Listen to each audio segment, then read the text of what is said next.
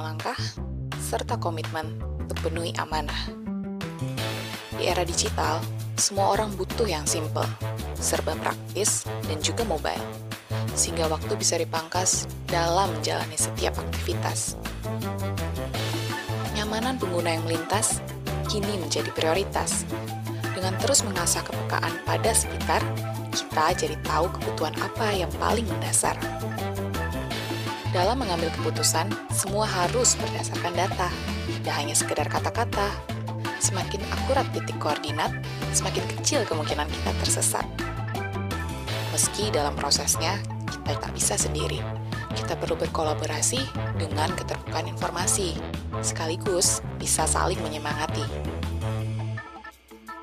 Persaingan di luar sana pun kian memacu, sehingga kita harus lebih cepat melaju kompeten mempelajari hal-hal yang baru, menangkap setiap peluang tanpa ada ragu. Namun, terkadang rencana tak semulus yang dibayangkan.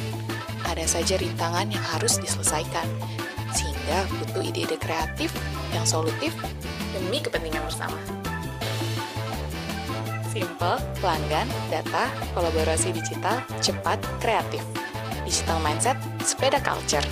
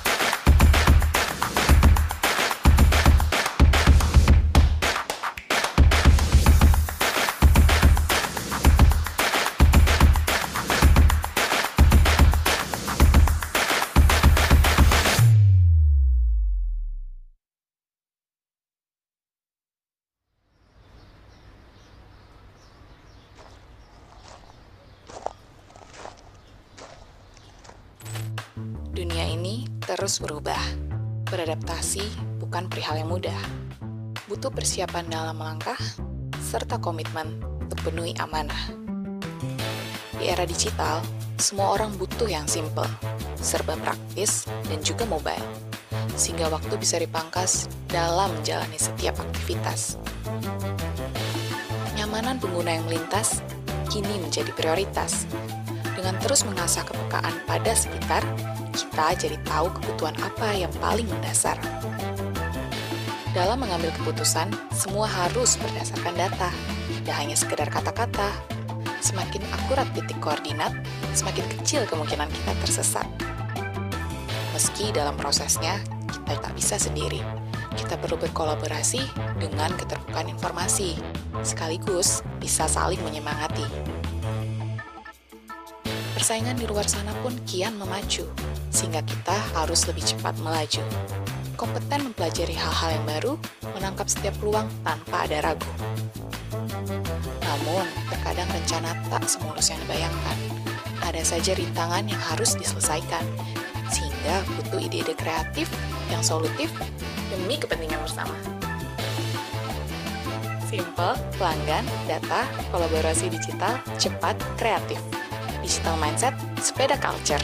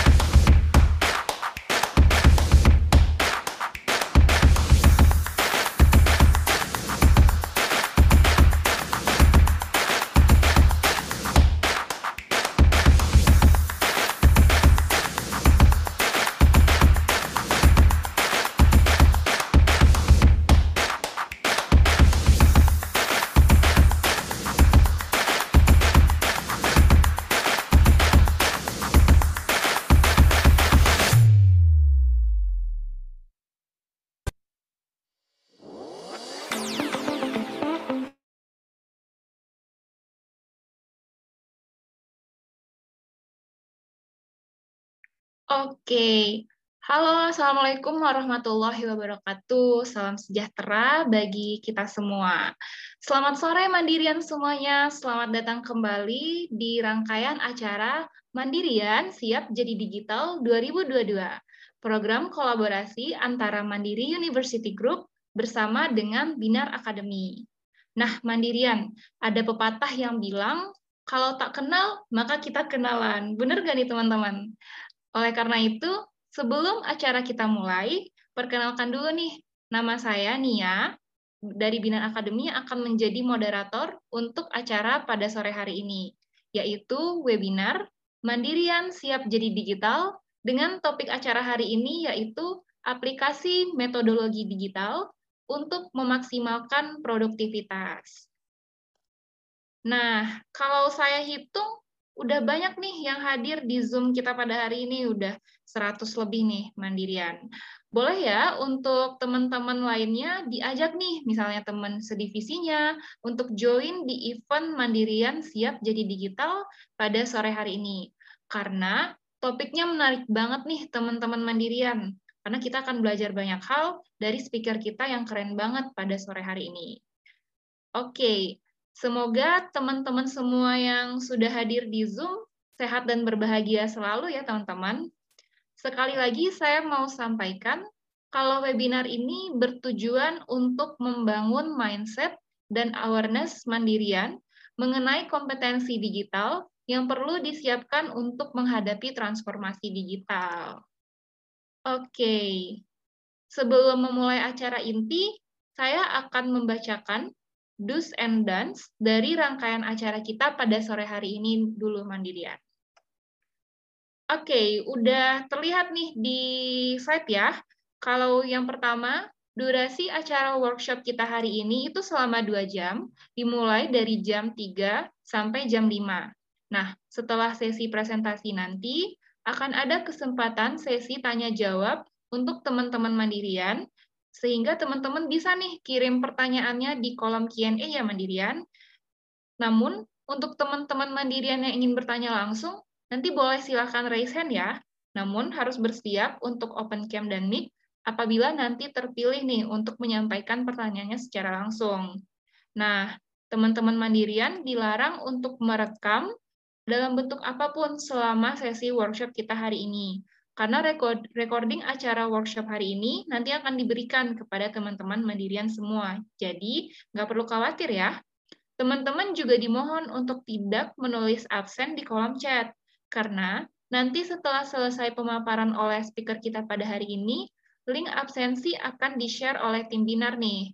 Nah, link evaluation form tersebut nanti juga akan berfungsi sebagai daftar hadir, penilaian post-test, syarat mendapatkan materi, e-certificate dan recording acara workshop kita pada hari ini.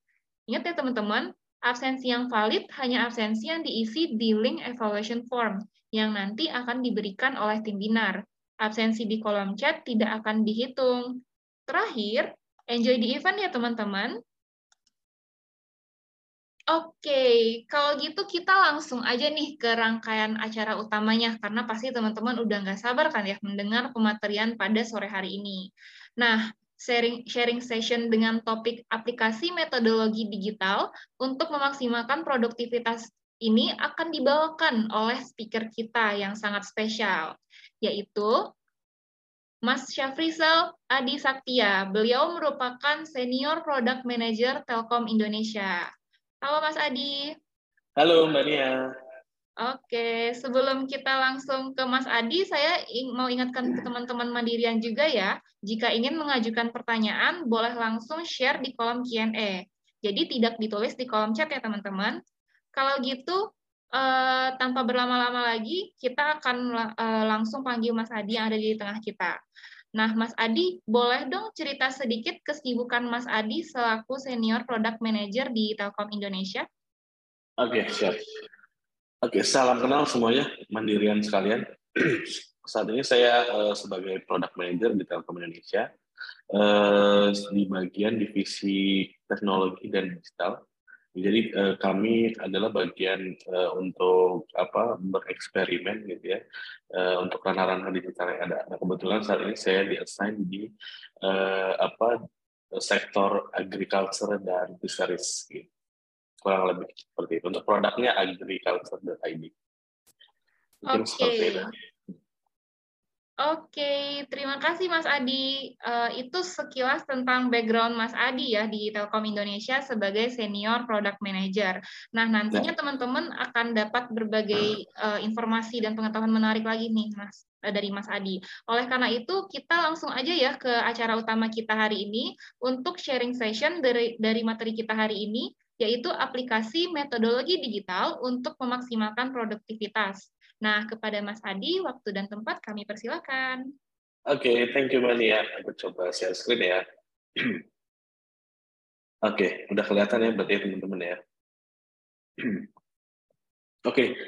selamat sore semuanya. Aku mau coba mulai eh, sharing-sharing santai aja gitu ya di sore hari mungkin teman-teman uh, apa sudah mulai mundur gitu ya apa aktivitas pekerjaannya. Nah, coba kita sharing-sharing santai gitu ya di sore gitu ya. Nah, uh, topiknya hari ini adalah aplikasi metode digital untuk memaksimalkan produktivitas gitu ya. nah, uh, nah ini kurang lebih uh, nama program ini adalah program akselerator talenta digital gitu ya dari uh, Minar Academy. Nah, sebelumnya mungkin kita perkenalan dulu. Uh, halo Mandirian semuanya, uh, nama saya Safrizal Satya, atau kalau di sosial media, uh, nama saya Safrizal Adik, gitu ya, disingkat aja. Nah, untuk latar belakang pendidikan, aku di Master Manajemen Information System di Universitas Gunadarma. Eh, pengalaman bekerja saat saat ini ada di Telkom Indonesia sebagai product manager. Sebelumnya aku head of product di Doku. Doku itu uh, fintech gitu ya. Mungkin uh, hampir sama seperti GoPay gitu ya, mudahnya gitu ya bisnis prosesnya. Gitu. Uh, GoPay dan uh, apa uh, payment gateway ya. Seperti Doku ini ada empat empat payment apa empat lisensi digital. Nah, uh, kalau untuk mengenal lebih dekat mungkin nanti kita bisa apa uh, bersalam-salaman gitu ya di Instagram gitu, atau bertukar pikiran juga boleh silahkan mangga. Nah sebelum mulai mungkin aku mau coba uh, apa uh, mengetahui gitu ya kira-kira mandirian ini uh, knowledge digitalnya seperti apa. Nah ini sebenarnya nggak terlalu apa susah sebenarnya ada lima soal Nah, Mbak Mbak Nia bisa mau share screen dulu atau gimana untuk pretest ini? Boleh dari Mas Adi aja, nggak apa share screen-nya. Oh, gitu. Oh, dari... Iya. Mas Adi, uh, untuk kita ini hmm? nggak hmm? ada pretest, jadinya oh, langsung aja. Di akhir. Iya, langsung. Oh, oke. Okay. okay. boleh, boleh. Siap. Oke, okay. nah ini kira-kira apa materi yang akan saya bawakan kurang lebih ada empat empat topik general. Uh, pertama itu manfaat teknologi untuk membantu produktivitas. Nah, poin-poinnya uh, kira-kira dari alat untuk memudahkannya, terus alat kolaborasinya, terus uh, asesor pintar. Lalu yang kedua, alat untuk membantu produktivitas. Itu ada alat komunikasi, contohnya buku catatan, markom, dan lain-lain.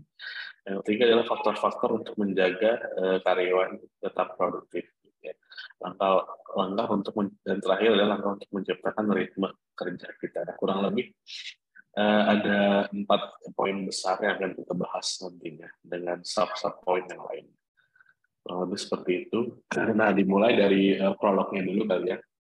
Nah, karena uh, apa uh, digital transformasi ini sebenarnya kalau di Indonesia itu lumayan pesat malah di apa dibantu Eh, percepatannya oleh pandemi eh, COVID-19 gitu. Nah, ada salah satunya dorongan dari supreme leader kita ya Pak Jokowi, Presiden Jokowi. Nah, Presiden Jokowi itu mendorong kita eh, untuk percepatan transformasi digital di tengah pandemi COVID karena dengan adanya pandemi ini kan kita banyak keterbatasan ruang gitu ya karena dari sisi pergerakan kita juga dibatasi. Ada ada apa? Ada uh, perbatasan kota perbatasan wilayah dan segala macam. Pp ppkm dan segala macam gitu ya. Nah ini uh, saya kutip dari apa instagramnya pak jokowi gitu. Kurang lebih seperti itu. Nah, kutipannya adalah karena itu pandemi harus dijadikan sebagai momentum gitu ya untuk melakukan percepatan ujarnya Pak Presiden. Jadi uh, saya mulai dari prolog ini kurang lebih ada lima poin dorongan dari Pak Presiden. Pertama, uh, percepatan perluasan akses dan peningkatan infrastruktur digital. Jadi uh, kita harus menyiapkan gitu di Indonesia kira-kira penyediaan layanan internet itu 12.500 per desa dan per kelurahan. Nah, ini kurang lebih dorongan dari Pak Presiden terhadap uh, apa percepatan digital di Indonesia. Terus yang kedua apa meminta jajaran terkait untuk mempersiapkan uh, apa roadmap untuk transformasi digital atau di bahasa Indonesia kita kenal dengan peta jalan gitu ya pada sektor-sektor strategis gitu atau layanan publik, bantuan sosial, pendidikan, kesehatan, perdagangan, industri dan penyiaran. Nah, ini yang kedua, Pak Presiden khusus untuk uh, fokus di uh, roadmap transformasi digital. Yang ketiga adalah pusat data uh, integrasi pusat data nasional. Jadi artinya uh, Pak Presiden Jokowi punya visi untuk apa, melakukan satu data nasional, gitu ya. Dengan adanya dari iktp dan dukcapil segala macam itu sudah dipersiapkan oleh Pak Jokowi. Nah, yang keempat, uh, karena semuanya tadi berubah gitu ya ke, digital, oleh karena itu uh, untuk sumber daya juga harus dipersiapkan. Itu adalah uh, apa talenta digital. Gitu. Nah, karena kurang lebih dari 9 juta orang untuk 15 tahun ke depan atau kurang lebih 600 ribu per tahun kebutuhan talenta digital ini. Jadi untuk teman-teman masih banyak kesempatan ini untuk shifting ke area digital gitu. Yang kelima ini adalah terkait perencanaan transformasi digital perlu uh, funding. Nah, Pak Presiden Jokowi juga melakukan uh, apa program-program untuk pembiayaan transformasi digital. Nah, dari lima ini apa kurang lebih ya Indonesia udah banyak yang berubah lah ya uh, apa dari sisi transformasi digital. Nah, kita masuk ke bahasan utamanya ini adalah cara teknologi untuk uh, apa membantu uh, kembali pekerjaan tem membentuk tempat pekerjaan dan pekerjaan itu sendiri. Nah, ini sebagai contoh gitu ya. Yang sekarang itu kita kalau untuk bekerja tidak perlu uh, tidak ada batasan tempat tempat dan ruang gitu ya. Artinya contohnya nih uh, apa teman-teman uh, kita yang di India ya di pelosok desa mereka mempunyai akses internet dan laptop, mereka pun bisa apa bekerja remote gitu ya melalui uh, teknologi digital ini gitu. Nah ini contoh-contoh generalnya. Nah kalau di kami di Telkom gitu ya, uh, beberapa uh, contohnya sudah banyak kami lakukan. Contohnya uh, kami membuat produk namanya Metanesia gitu ya. Metanesia mungkin teman-teman sudah dengar uh, terms uh, metaverse gitu ya. Nah, Metanesia ini merupakan sebuah platform inter interaksi virtual sebagai media experience baru gitu ya. Di mana pengguna dapat berinteraksi, berkolaborasi dan berkreasi dengan lingkungan digital yang mendukung.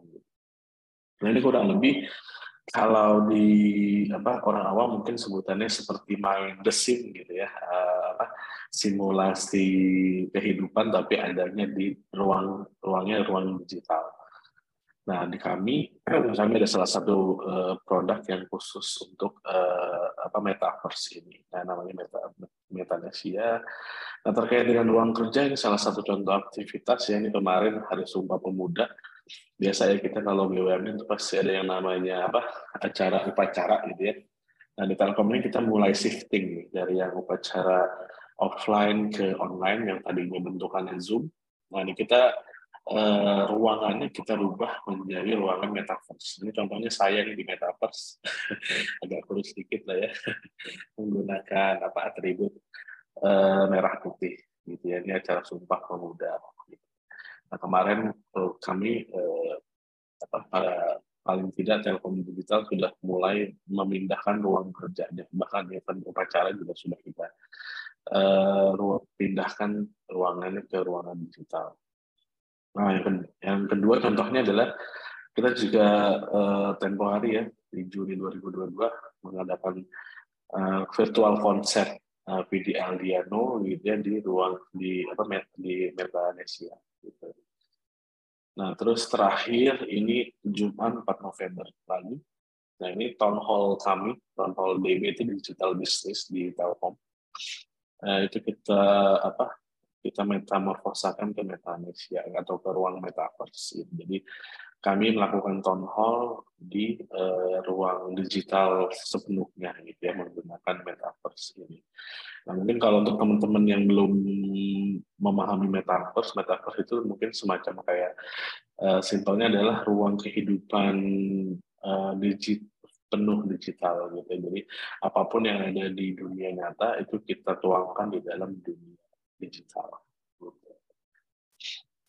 Ini kurang lebih kalau di Telkom ya eh, perpindahan ruang kerja gitu ya dari dari tadi upacara, terus town hall dan virtual concert kalau di Telkom kami. Nah, yang lainnya adalah eh, banyak ya eh, startup-startup yang canggih itu di luaran. Nah ini salah, salah satunya contohnya adalah indoors gitu. Nah ini adalah perekrutan perekrutan karyawan berdasarkan digital dan AI gitu ya udah menggunakan kecerdasan buatan. AI itu adalah artificial intelligence. Kalau bahasa Indonesia-nya mungkin kecerdasan buatan gitu ya. Yang tadinya para recruiters uh, ketemu fisik one on one. Nah, saat ini dengan adanya kecerdasan buatan ini berbasis kecerdasan buatan uh, dalam kutip robot atau algoritma tertentu akan bisa mematchingkan si uh, apa kurikulum vitae pelamar ke uh, apa company yang ada gitu dengan tentunya akurasinya di bawah uh, 80% saat ini ya masih 70% akurasinya apa pun yang dimatchingkan oleh si robot ini akan uh, akan akurasinya 70% dari hasilnya. Itu bisa jadi kan kurang cocok atau tidak cocok. Itu 30% tidak cocok, tapi secara secara apa data by data itu sudah cocok 70 persen. Nah ini eh, contohnya secara visual gitu ya. Nah ini platformnya eh, mengoptimalisasi dalam proses pencarian untuk pekerjaan sementara. Artinya eh, part time gitu. Saya tersedia untuk siswa dan untuk memperluas target pasarnya. Nah, contoh produknya ada tadi indoor, terus ada Zen Zen Job gitu ya Nah, teknologi mereka ini memungkinkan layanan pencocokan yang cepat dan akurat. Gitu. Tapi akurasinya tadi dia 70 persen. Nah, yang kedua contohnya adalah bangunan pintar ya. Saat ini harusnya udah banyak ya eh, apa dengan adanya teknologi yang sudah tersedia gitu secara luas bangunan pintar ini eh, semakin bermunculan di kota-kota di seluruh dunia. Gitu baik perumahan maupun komersial. Teknologi yang mendukungnya adalah ada, ada IoT, ada blockchain, ada big data, dan analitik. Nah, ini kalau mau kita breakdown satu-satu ya, dari pintu masuk eh, saat ini, eh, bisa menggunakan payment payment terminal gitu ya. Atau kalau di kita itu udah menggunakan GoPay segala macam, udah melibatkan fintech gitu ya. Nah, terus untuk eh, eh, apa kendaraannya kalau ada kendaraan elektrik sudah ada charging port gitu ya artinya bangunan ini harus support dengan uh, uh, teknologi terbarukan gitu ya.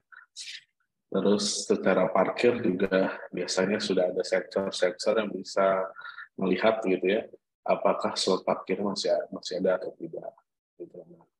Lalu secara manajemen buildingnya ada juga namanya energy management gitu. Jadi mungkin nanti energi bisa di split dua, ada yang menggunakan solar panel atau yang menggunakan listrik konvensional. Gitu. Nah, contohnya juga ada software dan application platform yang mendukung si apa sih building ini.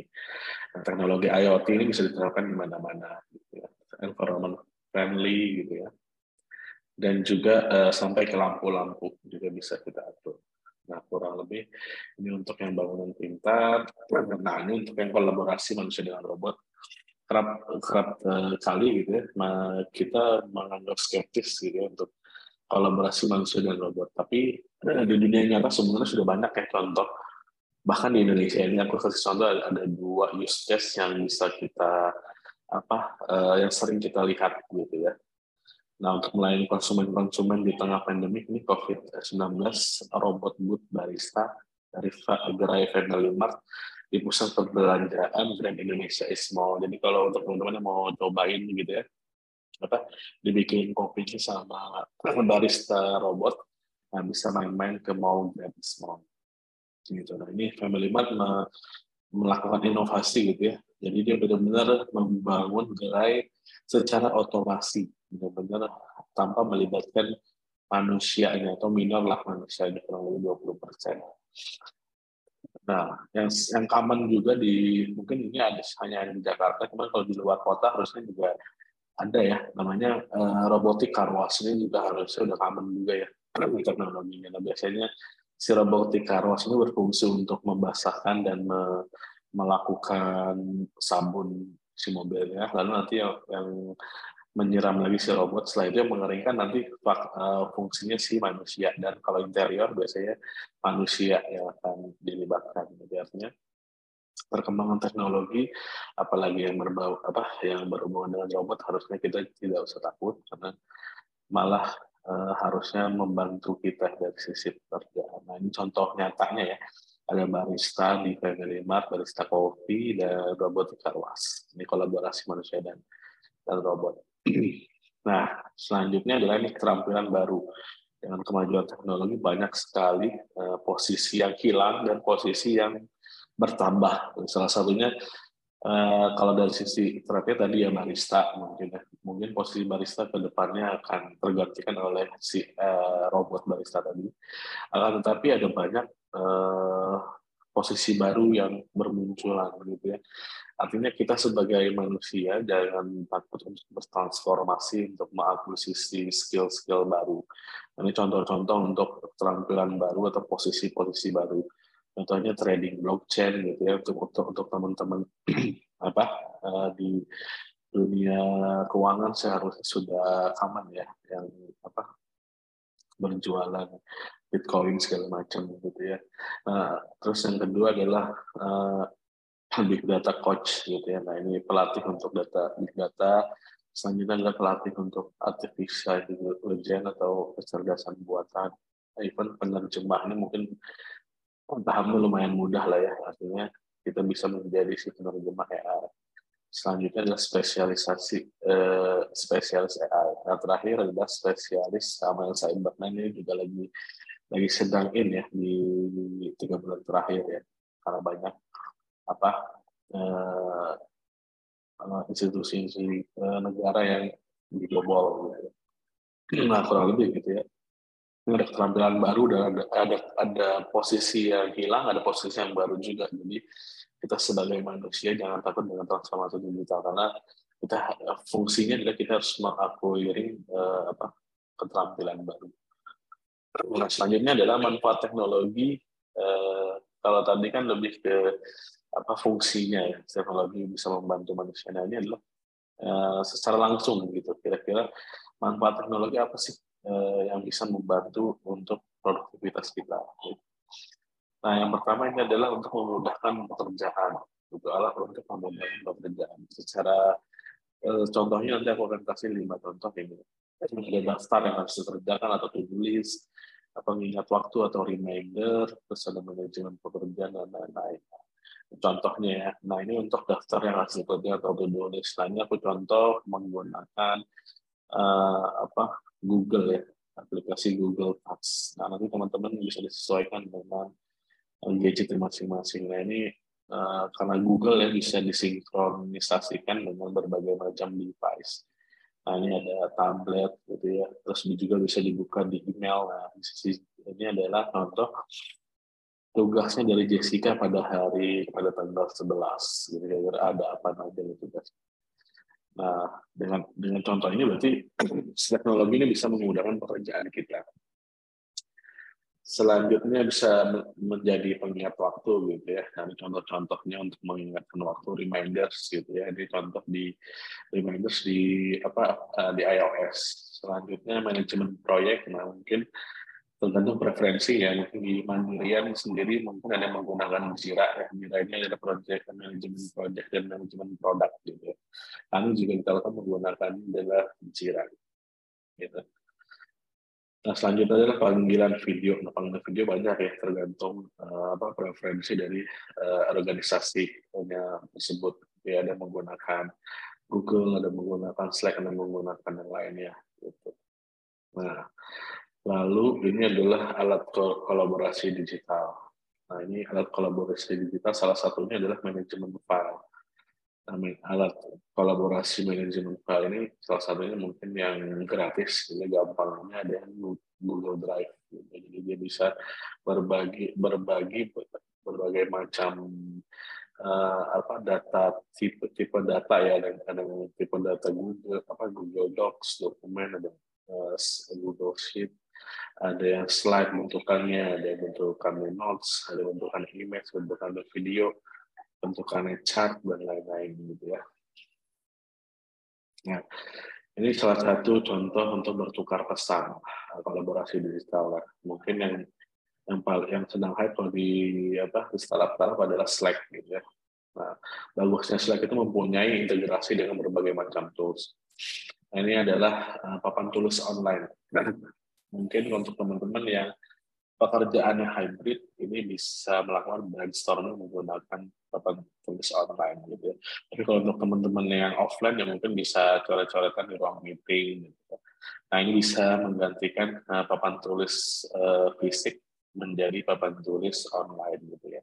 Nah, sebagai contoh ini timnya Eduardo gitu ya bertiga gitu dan brainstorming gitu ya tentang uh, menskalakan si inovasi di uh, apa grup media gitu. Nah contohnya lagi adalah peran teknologi sebagai uh, membantu uh, pekerjaan dari uh, customer care. Contohnya adalah asisten pintar Selain itu adalah chatbot untuk memberikan uh, peningkatan layanan pelanggan dan membuat yang lebih mudah bagi perusahaan untuk memberikan pengalaman hebat bagi klien. Nah, contohnya kalau di kami, di grup kami, ada Veronica ya dari Telkomsel. Nah, kalau untuk Mandirian mungkin ada yang namanya Mita ya. Nah, ini asisten pintar gitu dari uh, Mandirian. Nah, itu kurang lebih alat uh, yang bisa membantu selanjutnya. Ini adalah contoh tools yang bisa mungkin teman-teman terapkan gitu ya langsung di apa di tempatnya teman-teman masing-masing. Nah ini mungkin referensi gitu ya, personal reference gitu ya, bisa jadi kalian terapkan atau tidak juga nggak masalah gitu ya. Nah ini contohnya adalah Slack tadi ya. Ini adalah uh, apa? Uh, saya merekomendasikan Slack untuk sebagai alat rekomendasi dan kolaborasi tim ke satu tempat sehingga dapat menyelesaikan masalah yang lebih banyak pekerjaan. Nah, plusnya di Slack ini dia bisa apa eh, ber, berintegrasi dengan eh, produk-produk yang lain. Contohnya bisa berinteraksi, eh, berintegrasi dengan produknya Google, produknya Microsoft GitHub, produknya Microsoft DevOps, produknya Atlassian Bitbucket, dan produk Atlassian Jira. Gitu ya dengan banyak platform yang kita sering pakai, kita bisa menggunakan Slack sebagai notification, bisa reminder segala macam gitu ya. Banyak sekali. Cuman itu nanti e, kalau untuk alat komunikasi e, ini nanti bisa disesuaikan dengan skala organisasi gitu. Ini mungkin untuk menengah ke bawah atau medium uh, enterprise yang medium uh, ke small mungkin bisa menggunakan Slack Nah, selanjutnya adalah Discord. Nah, kalau Discord ini berawal dari apa komunitas gaming gitu ya sampai saat ini Discord menjadi suatu pilihan juga ya untuk bertukar alat-alat berkomunikasi.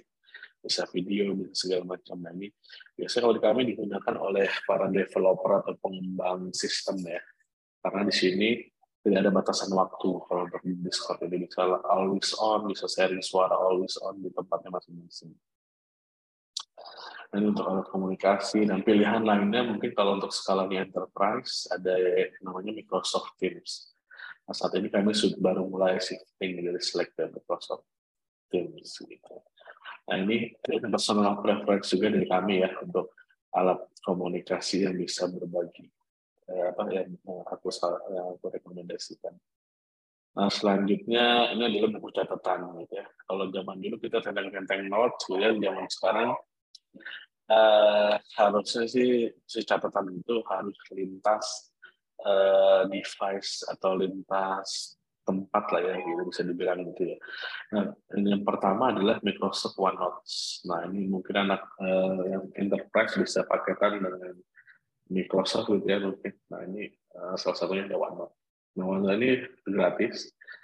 OneNote ini sudah dijadikan buku tulis standar untuk anak SD di Singapura gitu ya. Tentunya si anak SD di Singapura sekarang udah nggak punya sudah tidak mempunyai buku tulis kayak seperti zaman kita dulu ya Sidu atau kampus segala macam gitu ya untuk merek-merek buku tulis gitu. Di Singapura sudah menggunakan OneNote. Nah, OneNote ini enaknya dia bisa ber, uh, bisa kita buat banyak buku gitu. Jadi catatannya bisa kita berubah seperti buku gitu. Nah kalau ini kan salah satu buku di dalamnya. Nah ini uh, personal reference yang gue rekomendasikan ke teman-teman uh, untuk shifting gitu ya. Jadi kalau misalkan apa yang yang konvensional mungkin buku tulis gitu ya, takutnya buku tulis ketinggalan, dengan kita sering catat di kantor, buku tulis ketinggalan di kantor kan kita nggak bisa akses nanti di rumah. Nah, dengan adanya OneNote ini bisa lintas tempat seharusnya gitu karena kita bisa sinkron dari HP, bisa dari tablet, bisa dari uh, apa uh, komputer PC kemudian balik lagi uh, apa nanti uh, tergantung organisasi yang bisa atau tidak harus Microsoft sih aman ya dari sisi IT policy -nya. nah selanjutnya ini buku catatan pilihan lainnya ada Evernote nah, biasanya kalau anak muda sekarang menggunakan Evernote atau Google Keep ada juga yang menggunakan Simple Note nanti tergantung preferensi masing-masing. Terus kalau saya saat ini masih udah 10 tahun yang menggunakan Microsoft Note, OneNote karena memang apa uh, dari UX aku suka sih masih hampir sama seperti buku lah. Eh, Baik ini personal preference ya nanti kalian bisa milih yang mana sesuai apa teman-teman uh, experience sukanya seperti apa. Nah selanjutnya ini adalah kolaborasi visual karena untuk teman-teman apa yang bekerjanya hybrid gitu ya, nah ini bisa menjadi pilihan gitu ya. Tapi kalau untuk teman-teman yang di di office gitu ya, mungkin bisa masih bisa menggunakan papan tulis oh, apa hitam putih. Gitu. Kalau untuk yang hybrid bisa menggunakan FigJam, salah satunya yang gratis juga. Gitu ya, gitu. Ini kita bisa batas tanpa batasan gitu ya, uh, tempat gitu ya. Dan FigJam juga bisa uh, apa membuat flowchart, membuat apa menyoret coret juga bisa segala macam gitu dan bisa sharing ke teman-teman yang lain. Dan komunikasi juga dari saya. Terus selanjutnya yang lain adalah Miro. Miro juga sering kita pakai juga nih di kami. Kita kami menggunakan Miro dan Figma Jam sebagai pengganti alat eh, apa papan tulis uh, fisik gitu ya. Ada juga kalau yang teman-teman sudah sepakat sama Microsoft, mungkin nanti bisa menggunakan Azure Board. Atau gratis ada Google Jamboard, ini hampir sama lah fungsinya, cuman skalanya yang paling yang paling yang paling advance itu ya, aku taruh yang sebelah kiri. Karena advance maksudnya dari penggunaannya bisa diskalakan sebesar apa pun itu dari Miro Azure Azure Board terus Google Jamboard dan Jamboard ini untuk platform kolaborasi visual. Nah, selanjutnya eh, untuk eh, selanjutnya ini ruang-ruang digitalnya hampir sama seperti metaverse, cuma ini bedanya platform ruang digital ini dua dimensi atau seperti kalau kita seperti main game.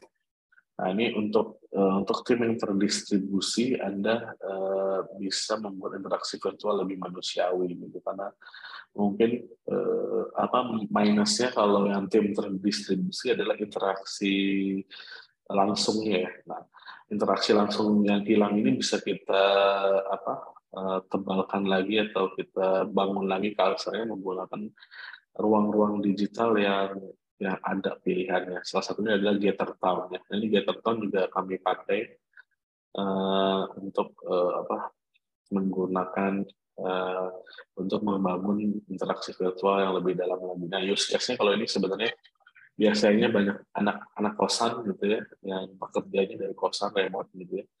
Tapi karena pandemi kan dia ada batasan ruang gitu. Nah, oleh karena itu dia biasanya nggak punya teman nggak bisa ngobrol segala macam nah kita berusaha untuk membuat ruang kerja yang sama persis seperti di kantor tapi di dalam digital. Nah, contohnya misalkan ini adalah divisi keuangan untuk misalnya untuk atau marketing uh, di, di timnya si Alex dan Sophie gitu ya. Nah, jadi ini ibarat katanya udah, udah hampir sama seperti ruang fisiknya kantor si Alex dan Sophie. Jadi berinteraksi juga sama, dia bisa ngobrol, kita bisa buat karakternya seperti aslinya ya mungkin nggak terlalu sama gitu ya mungkin ya karena bentukannya pixel based gitu. Ini Getter Town bisa menjadi pilihan juga nih buat teman-teman untuk uh, apa individual interaction gitu karena uh, miss missnya kalau kita timnya terdistribusi adalah less in, apa uh, interaction gitu. Nah ini adalah Getter. Selanjutnya ada pilihan lainnya adalah High High Five Nah, ini hampir sama juga nih untuk uh, interaksi virtual. Ini juga bisa sebagai alternatif jika apa si meter tahunnya ada masalah. Nah, ini contohnya di timnya si Thomas gitu ya, dan Enrico. Nah, selanjutnya adalah faktor-faktor yang menjaga karyawan untuk tetap produktif. Nah, sebagai contoh di gambar ilustrasinya, misalkan dia kerjanya terdistribusi dari Bali dan segala macam. Nah, pertama adalah uh, dengan tim yang terdistribusi kita harus uh, menjaga produktivitasnya dari level lingkungan pekerjaan, gitu ya. Nanti contohnya ya, kalau bisa sih jangan ada seperti ini lagi gitu. Uh, apa?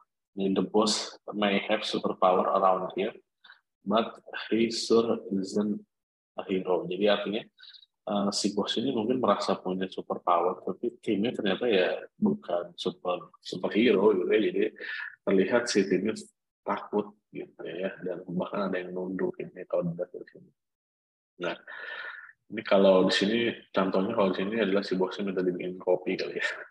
Nah, kita harus shifting nih menjadi uh, tim yang mempercayai. Ini contohnya ini Mbak Mbak Binarian gitu ya dikasih delegasi oleh uh, bapak atasannya gitu ya, dan mempercayakan semuanya ke Mbak Bina gitu. Contoh kecilnya artinya kita harus mengempower gitu ya, si tim ini instead kita menakuti si tim ini ada seperti itu.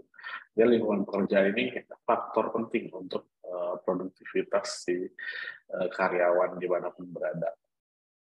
Selanjutnya menerapkan proses gitu Nah, uh, adalah salah satu cara yang paling efektif untuk meningkatkan produktivitas tim.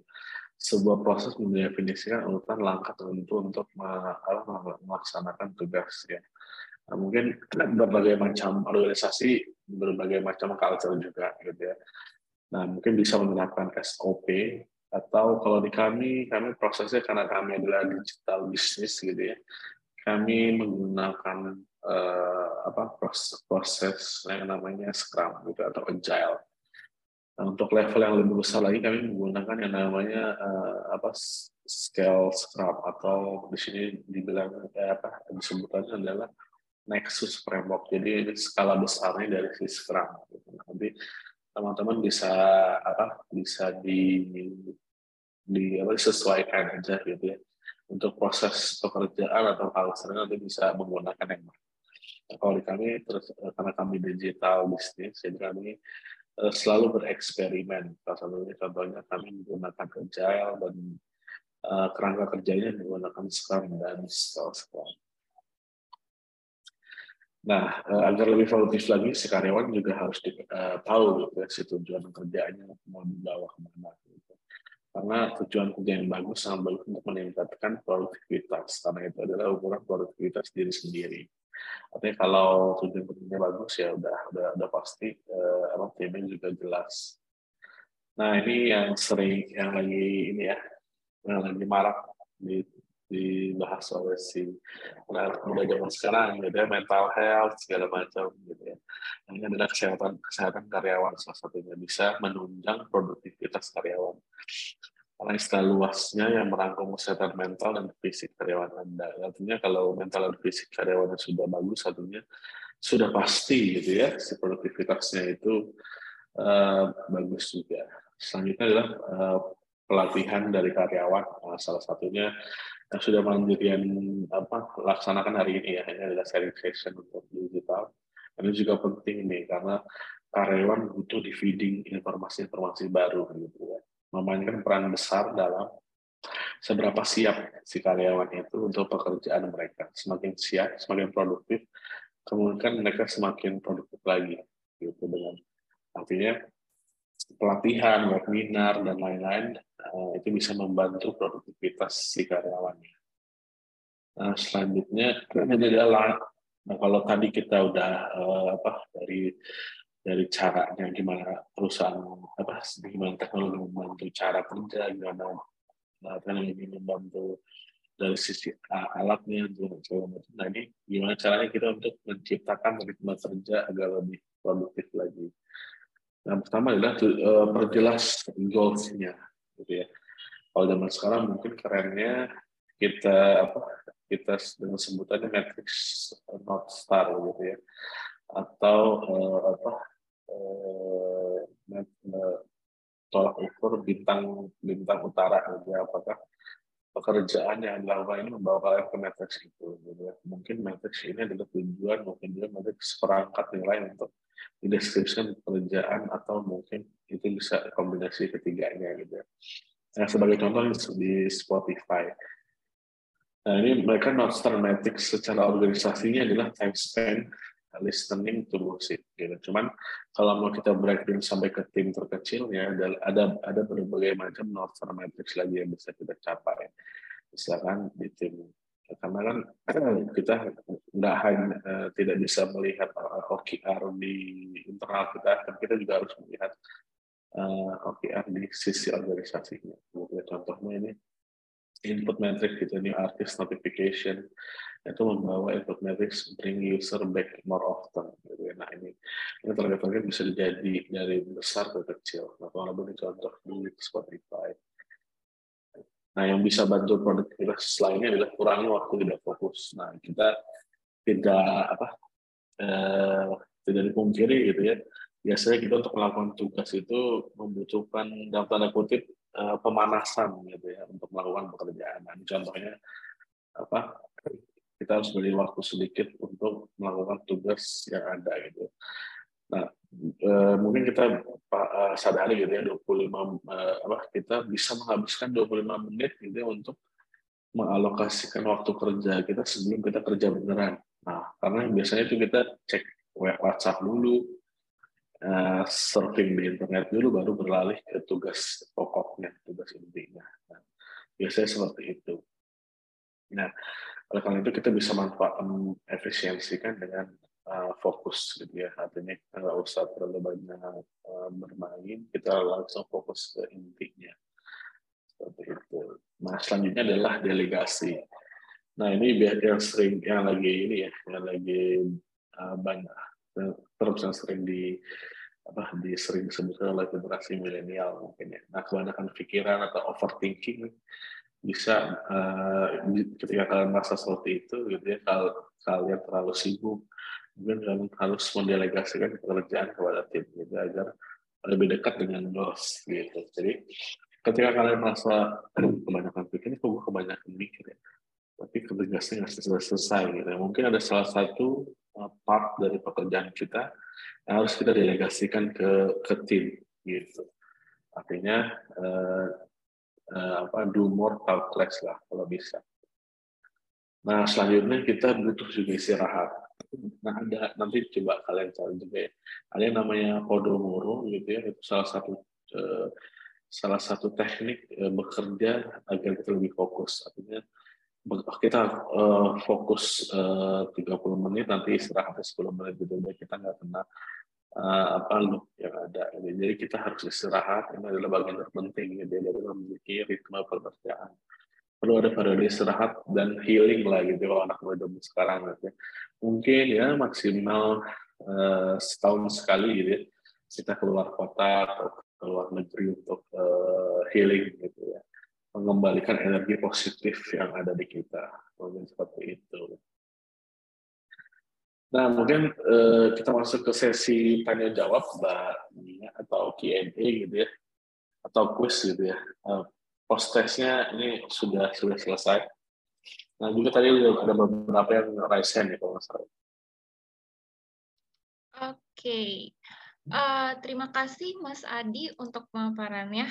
Nah, untuk teman-teman, oke, terima kasih Mas Adi untuk pemaparannya. Nah, tadi dari pematerian yang telah diberikan Mas Adi tadi, kita dapat banyak insight dan informasi nih teman-teman yang keren banget. Nah sekarang teman-teman Mandirian eh, berkesempatan nih untuk bertanya ke speaker kita tentang topik yang sudah dijelaskan tadi. Teman-teman Mandirian bisa langsung kirim pertanyaannya di kolom Q&A ya, nanti akan dijawab satu persatu atau bisa raise hand seperti yang udah dilakukan oleh teman-teman ya Mas Adi ya. Nah, yes, untuk yes Oke, Mas. Nah, untuk teman-teman misalnya nih punya pertanyaan sama dengan teman-teman yang sudah bertanya di Q&A, bisa vote ya, teman-teman. Oke, Mas. Kita akan baca, uh, kita akan memilih peserta yang uh, sudah raise hand. Tapi kita mau uh, mastiin dulu nih, apakah pesertanya sudah ready. Oke. Atau kita jawab di Q&A dulu kali ya, Mas. Karena kita Um, okay. um, mau mastiin dulu nih kalau misalnya pesertanya resennya ready. Oke, okay, uh, di Q&A udah ada pertanyaan nih Mas dari Mas Syahrir Wijaya. Nah, Mas Adi untuk gedung smart yang menggunakan teknologi blockchain apa sudah ada di Indonesia atau negara maju ya, Mas? Oke, Mas, boleh okay. uh, eh, langsung dijawab. Oke, okay, siap. Nah, kalau di Indonesia setahu aku ada ya salah satunya, tapi bentukannya mereka lebih ke co-working space gitu. Jadi ada coworking space yang dibentuk oleh toko kripto deh kalau salah itu sudah menggunakan teknologi yang ada blockchain dan IoT gitu, kalau salah.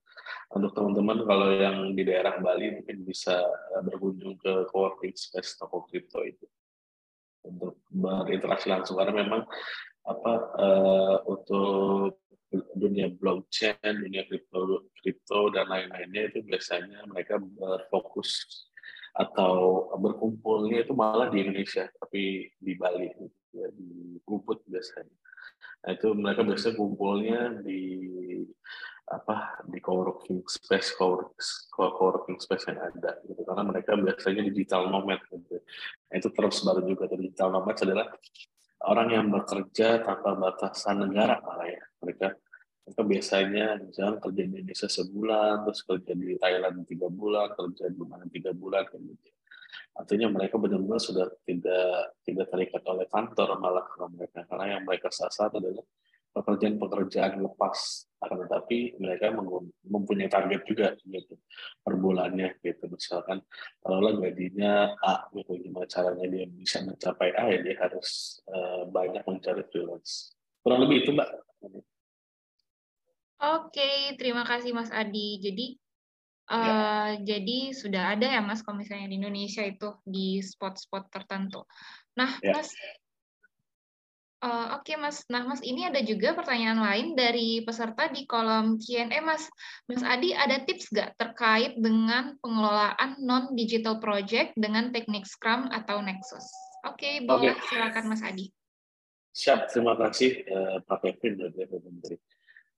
Nah, kalau tipsnya, kalau dari saya biasanya, kalau misalnya organisasinya besar, kita piloting dulu ke satu tim dulu, gitu ya, ke satu tim. Biasanya kalau dari saya personal preference-nya menggunakan Kanban dulu aja. Jadi menggunakan Kanban, coba kita piloting, misalkan taruhlah di Mas Kevin, uh, timnya ada ada berapa orang gitu ya. Kita bikin uh, apa satu tim khusus yang uh, untuk berinovasi. Jadi nanti Mas Kevin izin ke apa mau izin ke atasannya gitu ya uh, Pak saya mau coba apa uh, berinovasi atau bereksperimen gitu ya membuat satu tim yang menggunakan uh, proses yang kekinian dalam tanda kutip gitu. Tapi tetap harus ada matriks uh, produktivitasnya baik lagi gitu. Izin dulu ketika sudah buy-in si manajemennya baru kita bisa bereksperimentasi gitu ya. Tapi untuk bereksperimentasi awal jangan langsung ke Scrum saran saya adalah bisa kita menggunakan Kanban Kanban dulu. Gitu ya. Dari Kanban baru kita lihat nih behaviornya berubah apa enggak karena memang uh, Scrum dan Nexus ini metodenya bukan uh, bukan apa uh, kita yang menyuruh tapi mereka yang berinisiatif sendiri gitu. Nah kita bisa lihat behaviornya itu nanti pada saat dari Kanban, kalau Kanban udah oke, baru kita coba shifting ke Scrum. Kurang lebih seperti itu, Mas Kevin. Mungkin bisa menjawab pertanyaannya. Kalau Scrum udah, oke, baru kita ke Nexus. Gitu. Jadi kita uh, coba dari hal kecil dulu, baru kita skalakan, besarkan lagi, besarkan lagi. Oke, aku kembalikan kembali ya.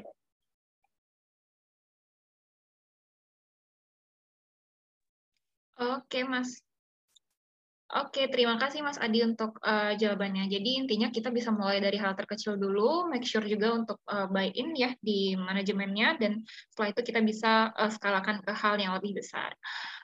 Oke, um, Mas Adi juga masih ada pertanyaan nih Mas di kolom Q&A-nya dari Mas Syahrir Wijaya lagi. Nah, apakah perusahaan perbankan atau telkom aman dalam membuka lapak di dunia metaverse? Nah, boleh dijawab, Mas Adi. Terima kasih. Oke. Okay. Uh, eh, apa mengembangkan atau Telkom aman dalam membuka lapak? Oke, okay, thank you. Pertanyaannya Mas Sahrir Widaya.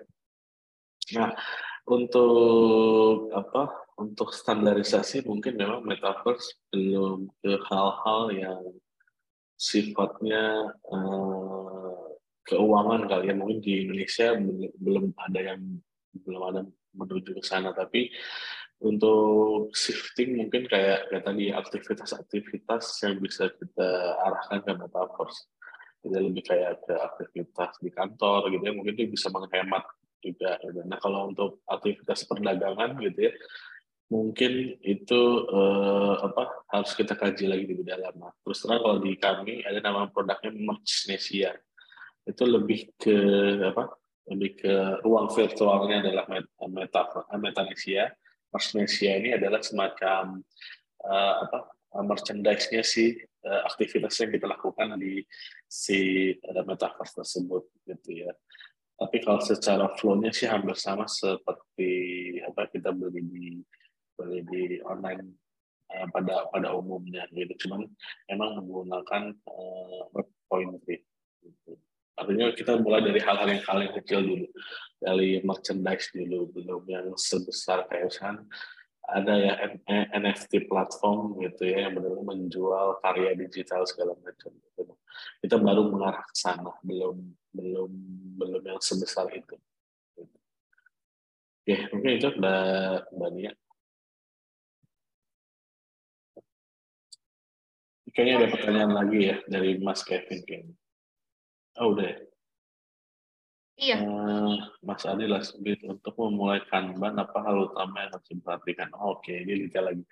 Untuk memulai Kanban, hal pertama yang harus diperhatikan adalah uh, mungkin WIP namanya ya, work, uh, work input progress. Jadinya paling dia harus kita exercise adalah limit dari setiap orang mengerjakan sesuatu. Gitu ya uh, yang kita harus perhatikan adalah uh, poin kata kuncinya adalah uh, ketika belum selesai si pekerjaannya jangan kita mau ambil dulu yang lain artinya uh, apa misalkan ada satu kasus si Andi gitu ya dikasih uh, pekerjaan untuk membuat Excel gitu ya.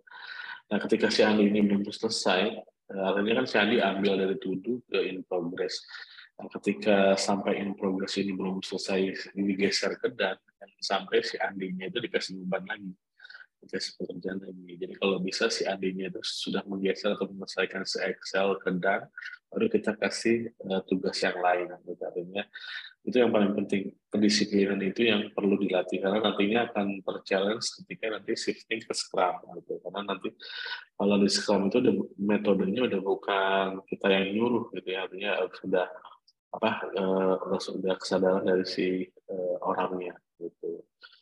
Misalkan si jadi nanti ketika Andi udah selesai udah uh, tugas berikutnya udah bukan Andi disuruh lagi Andi udah harus ngambil lagi yang ada di tuduh misalkan contohnya di tuduh ada lima.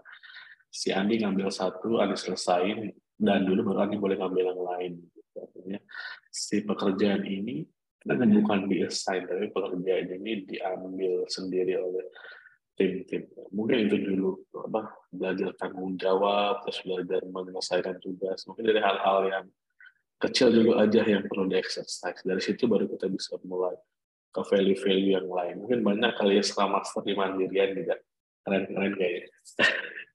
Teman-teman itu juga ada kayak di Mandirian. Oke, mungkin itu ya Mas Kevin yang bisa membantu jawab. Oke, oke. Terima kasih uh, Mas Adi. Uh, terima kasih juga Mas Kevin untuk pertanyaannya. Nah, masih ada lagi nih Mas uh, pertanyaan dari Mas ya. Ihsan. Mas Adi, izin bertanya nih, pada prakteknya yang membedakan proses Agile dan Scrum itu apa ya Mas? Boleh, silakan Mas Adi. Oke. Nah, mungkin itu uh, secara tidak langsung dari yang tadi saya jelaskan itu uh, apa uh, proses dari agile ke Scrum. Jadi mudahnya ya kalau saya bilangnya, kalau kita mau belajar ke Scrum, kita harus lewati si agile dulu, gitu ya. Si agile, si agile itu adalah beriterasi, terus uh, apa uh, ada work in progress gitu ya. Artinya ya dengan kita berlatih si Kanban board gitu ya dan dan apa mengetahui apa uh, manifesto yang ada yang mungkin teman-teman juga bisa baca ya di agile itu ada ada manifestonya. Manifestonya itu ada beberapa poin. Salah satunya individual interaction plus dan lain-lain gitu ya. Apa uh, over contract segala macam gitu ya. Mungkin teman-teman yang selama lebih jago gitu ya. Nah itu artinya kita uh, apa dengan membedakannya paling tidak itu bisa kita menggunakan agile itu biasanya di tim-tim yang masih baru. Jadi kalau udah Scrum itu biasanya tim-tim yang levelnya sistem yang udah software, yang udah membangunnya software gitu ya. Contohnya misalnya kalau di kantor aku yang dulu ya, untuk IT operation atau IT service kita menggunakan agile aja atau menggunakan Kanban. Nah, setelah dari situ biasanya mereka berkembang tuh. Mereka punya nantinya mereka punya visi sendiri mereka punya inisiatif sendiri. Akhirnya mereka yang request ke kita untuk menjadi Scrum gitu. Atau tim-tim produk yang udah software software gitu ya eh, aplikasi software segala macam yang bisa dibentuk sebagai produk gitu ya. Itu kita udah confidence lah menggunakan Scrum kurang lebih seperti itu. Yang kita bisa bedakan mungkin agile, agile itu bisa dari hal yang kecil seperti Kanban tadi. Untuk Scrum itu biasanya ketika culture sudah terbentuk, nah baru kita mulai memasukkan si Scrum itu. Jadi kalau bisa ya secara apa secara perlahan aja gitu. Karena biasanya kalau kita nggak tahu foundationnya langsung ke Scrum nggak tahu aja aja manifesto nggak tahu Kanban board itu biasanya banyak yang nyusruk bukan transformasi digital malah jadinya uh, tarik-tarikan. Karena kalau orang yang belum ngerti Scrum itu cepat kayak gitu gitu deh banyak ya nanti gampang lah nanti di apa di topik selanjutnya mungkin ya itu mbak Nia. Oke, terima kasih Mas uh, Adi untuk uh, penjelasannya. Jadi intinya bisa dimulai dari agile dulu gitu ya. Terus habis itu bis, kalau misalnya environment-nya sudah terbentuk itu bisa ke Scrum-nya. Oke, semoga menjawab Betul. ya. Oke, Mas. Ya, uh, selanjutnya nih Mas, masih ada pertanyaan lagi dari Mas Syahrir Wijaya. Mas, apa memungkinkan nih beberapa tahun ke depan uang cryptocurrency mengambil alih sistem keuangan dunia? Apalagi kalau kita lihat resesi dunia di tahun 2023 yang sangat mencekam dan melanda negara besar, bahkan adidaya kayak Amerika, Rusia, dan Cina. Wah, ini topik yang sedang hangat akhir-akhir ini kali ya, Mas? Oke, Oke. boleh kepada Mas Adi. Oke, siap. Nah, kalau possible apa enggak, pertanyaannya pasti possible. Karena saat ini di Rusia pun uh, mereka melakukan apa, transaksi keuangannya mungkin cryptocurrency karena mereka kan banyak diblokade di berbagai macam negara ya. Nah, cuman uh, apa use case-nya mungkin belum use case yang general satu dunia. Mungkin use case-nya lebih lebar daripada use case yang ada. Mungkin kalau saat ini kan uh, yang sering menggunakan tuh biasanya yang benar-benar apa yang mau mandiri gitu ya kayak misalkan contohnya mereka berpaham negara yang komunis gitu, atau berpaham uh, yang apa biasanya kalau yang demokratis itu tergantung negara ya kalau yang demokrasi segala macam itu biasanya banyak banyak pertimbangan yang harus kita jalani gitu ya bahkan di, di Indonesia sebenarnya udah banyak yang mengkaji ya beberapa bank teman-teman kami di BUMN lainnya kayak di Bank BNI, Bank BRI mereka sudah riset ya kalau nggak salah ya untuk untuk ini. Bank Mandiri juga ada ada, ada harusnya, tapi sifatnya lebih ke eksperimental uh, apa inisiatif harusnya bukan ke yang besar. Ini kalau possible atau enggak possible, cuman kalau untuk waktunya mungkin agak lama kan ya gitu. Karena dunia finansial teknologi ini banyak yang harus kita perhatikan gitu ya. Dari sisi regulasi dari sisi keamanan datanya gitu. Nah itu yang paling penting sebenarnya. Mungkin itu mbak Nia. Semoga menjawab oleh eh, pertanyaan Mas Akhir. Oke. Okay. thank you Mas Adi Jadi uh, intinya masih ada kesempatan dan masih ada kemungkinan gitu ya untuk uh, cryptocurrency ini dan juga mungkin uh, aspek digital lain dalam hal finance. Tapi mungkin tentu butuh waktu dan mungkin ini bisa jadi bahan uh, knowledge buat kita semua nih untuk memprediksi apa yang akan terjadi dan misalnya juga door of opportunities gitu kali ya Mas Adi. Oke. Okay. Thank you Mas Adi. Uh, selanjutnya masih ada pertanyaan nih dari teman-teman Mas, tapi aku mau ngingetin, uh, aku mau ngingetin dan juga teman-teman juga nih kalau misalnya mau bertanya boleh banget loh untuk bisa uh, tuliskan pertanyaannya di kolom Q&A kita atau kalau mau berdiskusi dan bertanya langsung nih sama speaker kita yang sangat uh, Ciamik pada hari ini yaitu Mas Adi itu bisa langsung raise hand dan make sure untuk uh, standby ya teman-teman karena kapan lagi nih dapat ilmu yang keren dari Mas Adi yang udah berkecimpung di dunia digital sebagai product manager uh, senior level di Telkom. Oke, kita langsung aja ke pertanyaan di Q&A ya Mas Adi ya dari Mas Novi Widianto. Nah, Mas yes. Adi Mas, nah Mas Adi, apakah uh, pada Telkom Digital Solution ada layanan untuk membantu perusahaan uh, meningkatkan produktivitas dan efisiensi bisnis. Wah, pertanyaan yang menarik nih, Mas. Tentang Telkom Digital Solution. Boleh kepada Mas Adi, dipersilakan.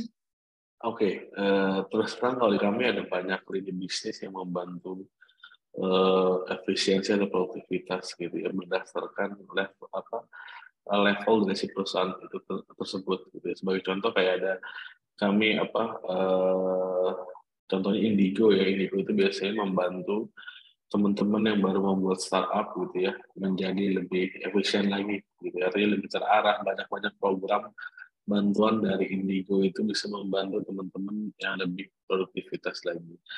Nah itu biasanya Indigo ini levelnya masih uh, product market fit sih produknya artinya belum ada user yang banyak dan minimal 1 sampai dua tahun gitu ya. Nanti teman-teman kalau punya ide bisnis atau startup gitu ya mungkin Mandirian bisa submit di Indigo gitu ya. Nah, kami bisa bantu tuh. Nah itu untuk yang uh, apa dari seed funding ke ke apa ke produk market fit. Nah ada lagi kita ada MDI nih. MDI ini lebih ke advance lagi gitu ya. ini biasanya levelnya startupnya udah menengah atau ke atas. Kalau MDI ini MDI venture atau venture capital ini kita juga ada program pelatihannya juga gitu untuk apa untuk uh, meningkatkan produktivitas si uh, perusahaannya gitu atau efisiensi bisnis gitu ya. Nah, cuman kalau levelnya B2B gitu ya kayak Telkom ke apa ke mandiri gitu ya itu nanti biasanya sih levelnya komunitas aja lah kita bisa ngobrol-ngobrol gitu kan ya. Oh level langsungnya kita nggak ada yang benar-benar mengcoaching institusi besarnya Nah, mungkin kalau dari saya sendiri inisiatifnya saya adalah uh, berbagi-bagi ke apa pengalaman ke institusi kayak Bina, for you segala macam institusi online itu. Makanya kalau sesama levelnya kita bisa diskusi ya, bareng aja di komunitas. Mungkin itu. Yang terdekat kalau saya ada ikon Agile Indonesia deh. Nanti aku juga terlibat jadi speaker di sana nanti teman-teman bisa ketemuan di sana deh kalau mau bahas detail mengenai Scrum, Agile, Nexus segala macam. Itu Mbak Nia. Oke, okay. thank you Mas Adi. Jadi uh, jadi uh, intinya ada beberapa nih ternyata yang disediakan oleh Telkom Digital Solution untuk membantu uh, perusahaan dan juga customer kalian Mas untuk meningkatkan produktivitas dan efisiensi bisnis kayak Indigo. Aku juga pernah dengar tentang Indigo, terus uh, ada MDI dan juga mungkin teman-teman bisa join event yang disebutkan Mas Adi tadi yang Agile itu mungkin bisa berkolaborasi gitu ya Mas dengan pegiat uh, ya dengan pegiat digital lain dan mungkin termasuk Mas Adi apakah nanti akan hadir juga di situ Mas? Ya, saya salah satu speaker yang nanti kita bisa ngeriung bareng. Wah, keren. Oke, jadi itu kalau nggak salah di Mandiri juga di Mandiri kita bisa ketemuan. Kebetulan tuh kita sawannya di Mandiri bertempat nih. Oh, keren. Jadi bertempat di Mandiri juga nih. Jadi teman-teman Mandirian yang misalnya uh, tertarik nih untuk belajar lebih lagi soal digital solution dan digital business bisa riung bareng gitu ya sama Mas Adi di event itu nanti. Yes. Oke Mas, thank you. Nah selanjutnya ada lagi nih Mas pertanyaan dari Mas Stefano. Mas Adi izin bertanya, tadi sempat dibahas delegation, apakah escalate dirasa penting juga dan bagaimana culture di Telkom lebih cenderung ke mana nih? Oke, dipersilakan kepada Mas Adi untuk menjawab. Oke, terima kasih pertanyaannya Mas Stefano. Ingin bertanya sempat eskalasi dirasa penting dan bagaimana? Oke, Nah, kalau escalation kan sebenarnya culture-nya apa uh, zaman bala ya, tapi dirasa penting itu kita harus uh, karena kan uh, agile itu kan adalah sebuah metodologi. Nah, di atasnya itu kita bisa kasih berbagai macam teknik sebenarnya. Salah satunya adalah kerangka kerja Scrum. Nah, nanti juga mungkin kita ada banyak teknik lagi untuk uh, nanti kalau di Mas Stefano tanya, ditanya apa menanyakannya lebih ke stakeholder management mungkin ya mungkin uh, apa ada atasannya yang mungkin kurang cocok akhirnya Mas Stefano langsung eskalasi ke atasnya lagi gitu ya nah itu uh, apa biasanya itu ada salah satu teknik lagi untuk me, apa melakukan Uh, kalau kami bilangnya bukan manajemen stakeholder ya, tapi lebih ke engage. Jadi kita harusnya dengan stakeholder itu bukan kita yang mengatur karena kalau mengatur kayak bahasanya kurang cocok gitu ya. Nah mungkin bahasanya bisa kita perhalus dengan uh, ber uh, engage gitu ya dengan stakeholder gitu. Jadi biar lebih mesra lagi lah gitu. artinya kalau pertanyaannya adalah uh, di Telkom cenderung ke mana itu tergantung uh, tergantung divisinya. Nah terus terang kami uh, kalau di apa di jadi kami kan ada satu direktorat digital business dan teknologi. Nah, kalau di satu direktorat kami itu benar-benar uh, bebas lah. Kita mau ngomong ke mana nggak ada nggak ada batasannya.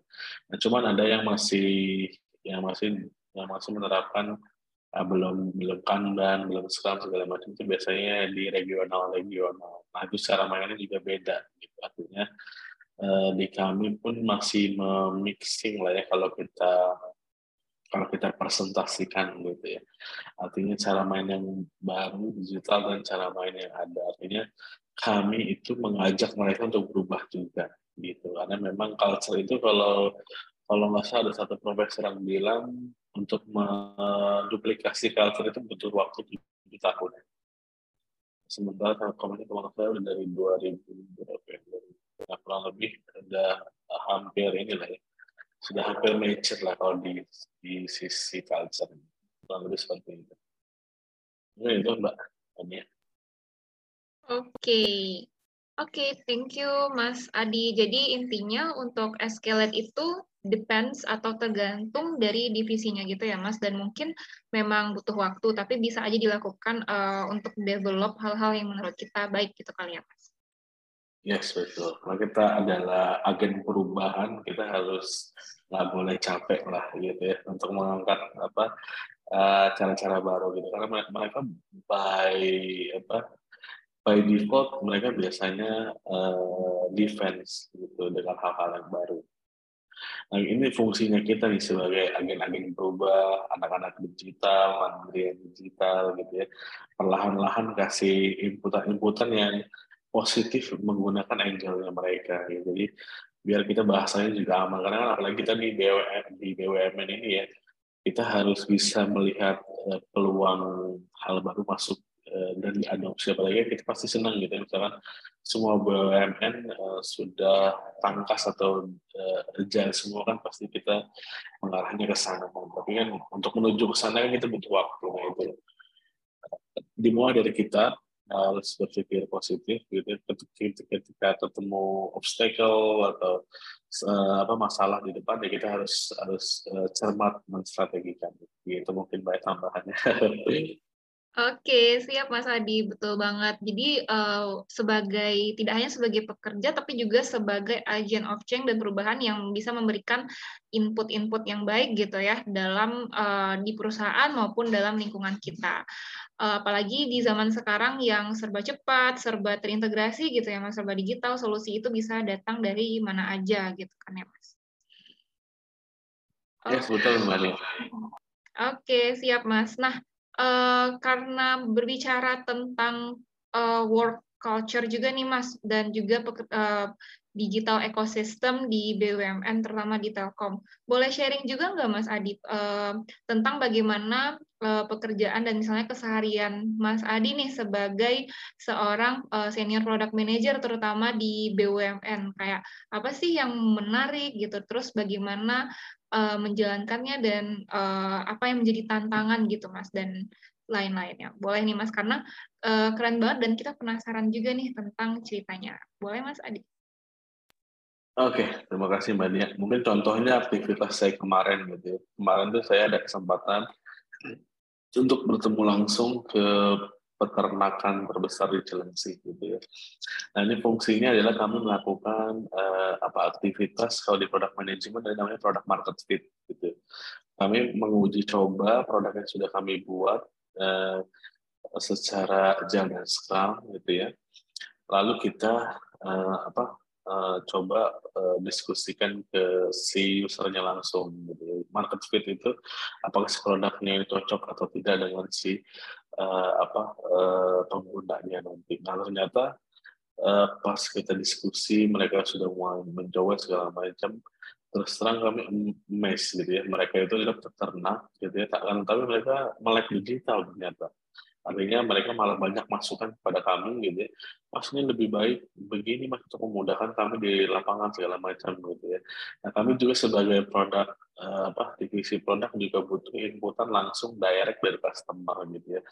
Artinya apa pun yang kita buat produknya produk digital gitu ya kita harus butuh apa informasi secara langsung dari customer yang menggunakannya gitu supaya produk kita re relevan. Gitu. karena kalau produk kita irrelevan udah pasti apa eh, banyak yang tidak pakai. Nah itu salah satu contoh kegiatan. Gitu ya nah kalau contoh yang lain mungkin secara apa secara simpelnya kami bagi menjadi apa uh, tiga kali ya. Pertama kita ada namanya fase discovery. Nah fase discovery ini adalah fase pencarian ini ya pencarian apa informasi bisa dari uh, bisa dari paper, bisa dari apa komunitas atau bisa dari uh, misalnya kalau kalau produknya ya sudah jadi kalau produk sudah jadi kita mungkin bisa ambil dari operasi tim operasional gitu ya bisa dari ambil dari tim uh, customer care gitu ya.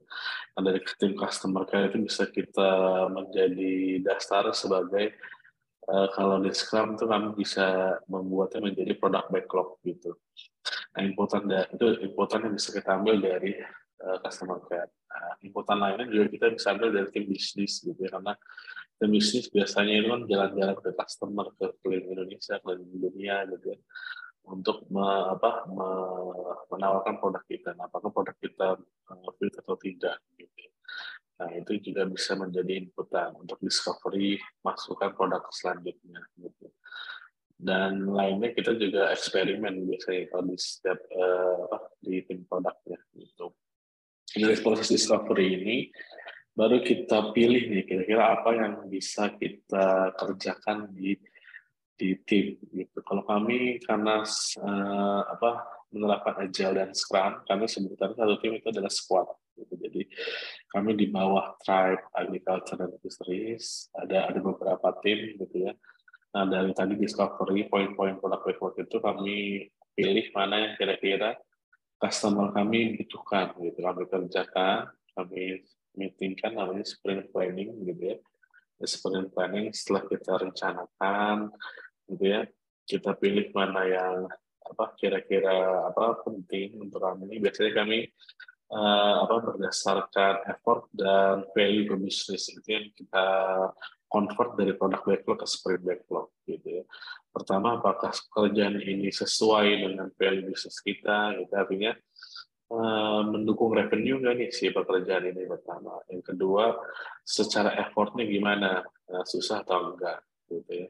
Nah itu. Dan disiplin ini biasa kita mendiskusikan dan juga flow-flow dari apa eh, aplikasinya nantinya bisa channelnya bisa berupa website bisa berupa aplikasi mobile gitu ya iOS ataupun Android.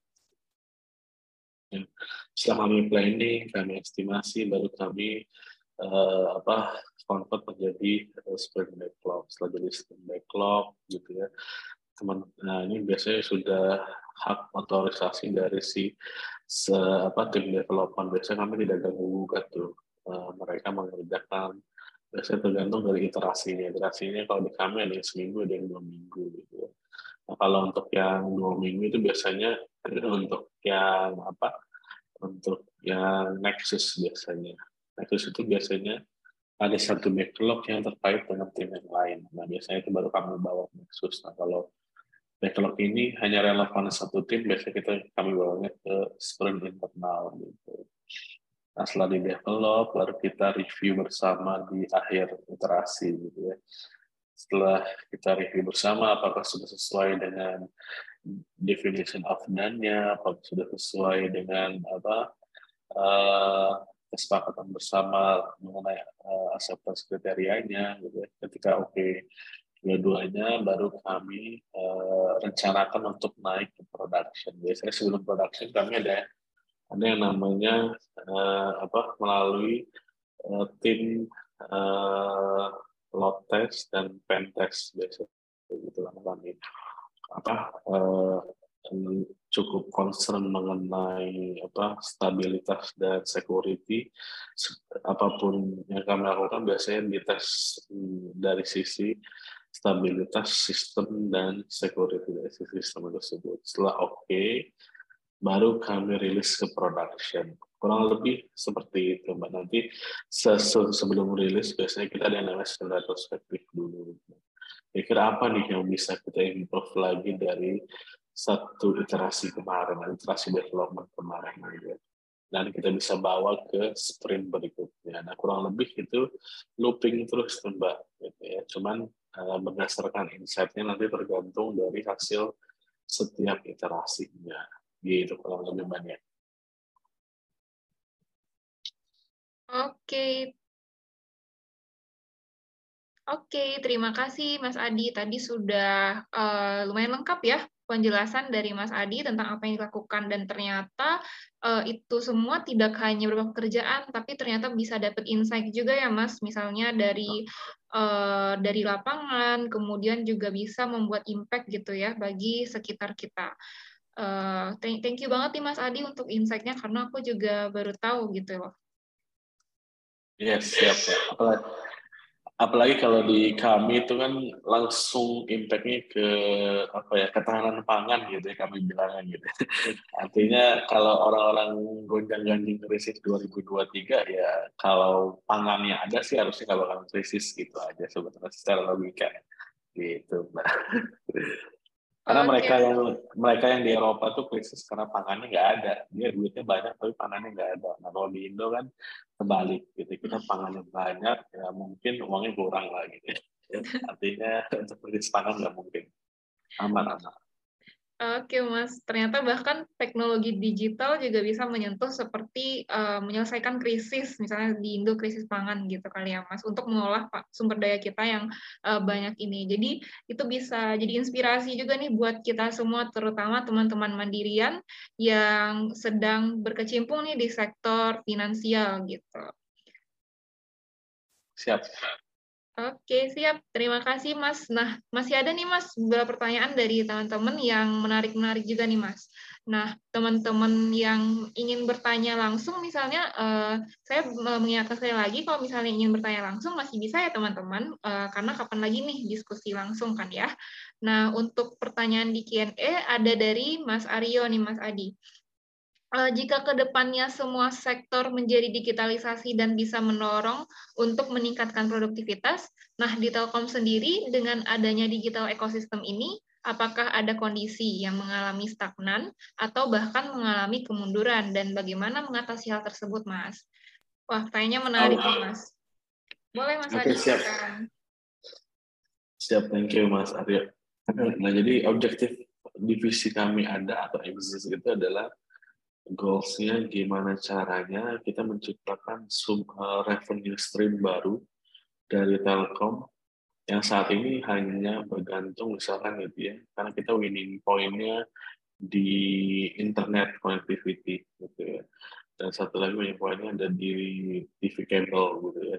Saat ini sumber revenue terbesar kami ada di dua poin itu. Oleh karena itu setiap tahunnya kami melakukan budgeting 20% dari uh, apa ke keuntungan keuntungan kita gitu ya, kita putar ke industri digital gitu ya.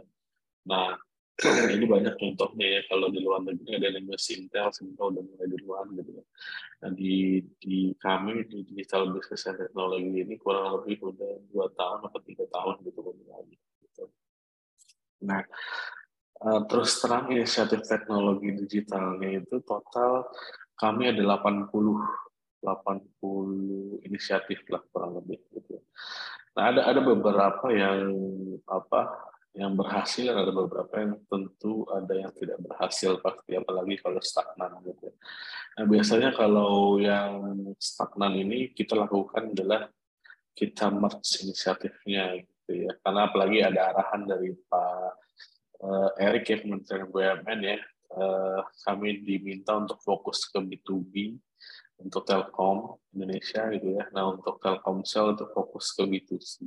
Nah dengan arahan atau visi tersebut kami tentunya uh, mulai mengeliminasi model-model bisnis yang bisnis to customer di kami. Nah, salah satunya adalah uh, apa uh, nantinya uh, Indiho akan merge ke Telkomsel. Nah itu yang yang apa yang akan happening di 2023 nanti itu akan ramai. Gitu. Artinya yang tadinya dia ada di bawah Telkom Indonesia atau parentnya nantinya akan kita shiftingkan ke Telkomsel. Itu artinya eh, secara produktivitas sendiri kami sudah mulai melakukan efisiensi-efisiensi yang yang kalau kita bilang sih ya cukup berani lah gitu. Dan sesuai juga dengan arahan dari Kementerian BUMN Pak Erik, eh, kita sudah mengikuti juga. Kurang lebih itu mungkin artinya eh, yang namanya inovasi itu pasti ada challenge-nya, ada ada yang namanya naik, ada yang turun, ada yang stagnan gitu ya. Cuman kami melakukan banyak hal gitu. Ya. Artinya kalau kita di digital tuh jangan berhenti berkreasi gitu ya. Misalnya kalau ada challenge yang besar ya kita harus bisa melewatinya. Gitu. Dengan adanya apa uh, entitas yang sebesar Telkom ini ya kita harusnya mudah sekali dapat melakukan penetrasi-penetrasi yang ada. Kurang lebih itu Mbak Oke, Oke, okay, thank you Mas Adi. Berarti tadi sekaligus uh, knowledge buat kita ya tentang strategi bisnis uh, di teng uh, pada korporat yang juga menerapkan solusi digital, misalnya dengan mengefisiensikan uh, strategi dan fokus bisnisnya, juga uh, menerapkan solusi-solusi yang memang tujuannya untuk meningkatkan produktivitas bisnis ya Mas Adi ya. Yes. Oke, terima kasih Mas Adi untuk insight-nya tadi. Nah, masih ada pertanyaan lagi nih Mas Adi, beserta teman-teman Mandirian semua, kita masih punya waktu untuk sesi Q&A, jadi uh, jangan disia-siakan nih teman-teman. Nah, untuk uh, Mas Adi masih ada pertanyaan dari Mas Iksan Fauji nih Mas. Mas Adi, ada hal-hal apa saja nih yang perlu diperhatikan agar adaptasi terhadap agile pada suatu proyek bisa berjalan dengan baik? Boleh, silakan kepada Mas Adi. Oke, siap. You pertanyaannya Mas Engsan. nah, kalau yang perlu diperhatikan, itu pertama, yang tadi sudah aku juga sampaikan, yang pertama, eh, mohon izin dulu ke atasannya. Jadi artinya atasan itu harus baik terhadap inisiatif atau eh, apa kegiatan yang kita lakukan gitu ya karena kalau tidak ada izin dari atasan atau stakeholders itu akan mempersempit ruang gerak kita nantinya gitu. Artinya kita pitching dulu nih agile itu apa sih eh, plusnya apa buruknya apa terus miskonsepsi terhadap agile apa pandangan yang salah terhadap agile itu apa? Dijelaskan dulu di manajemen gitu ya. Nah, mungkin refer ke pengalaman aku yang dulu. Biasanya sih kalau dari uh, apa manajemen akan itu biasanya dia, itu berawal dari manajemen dulu. Nah, kalau manajemen yang mau biasanya apa pun uh, obstacle-nya pasti nggak terlalu berat. Gitu. Nah, kalau manajemen udah oke, okay, baru kita mulai eksperimen di salah satu titik aja dulu. Gitu ya.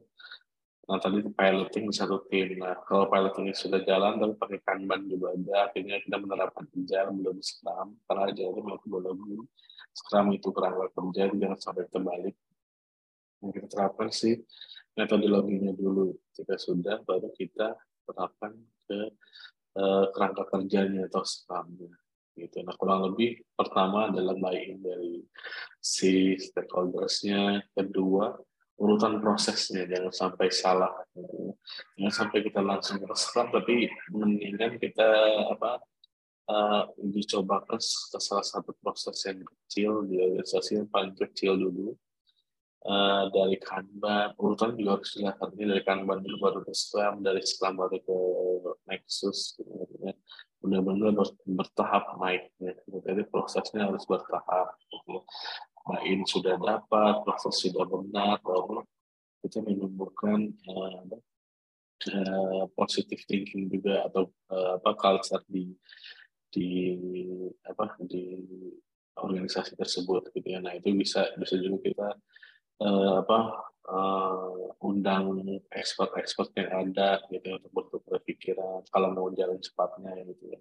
Ataupun kalau jalan lamanya ya mungkin kita bisa libatkan teman-teman yang sedang piloting di Agile dan Scrum ini ke komunitas-komunitas yang ada. Nah, komunitas yang ada itu banyak sekali, memang biasanya mereka memang beroperasinya di Telegram. Mungkin teman-teman nanti bisa install Telegram kalau belum ada. Yang di Telegram itu banyak komunitas-komunitas uh, aja komunitas Scrum, komunitas uh, apa programming juga apalagi ya banyak sekali gitu ya.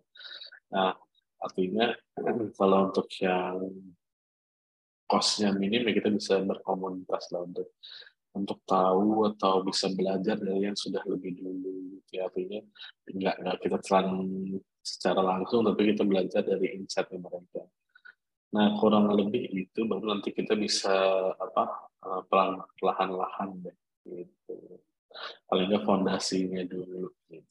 paling itu mbak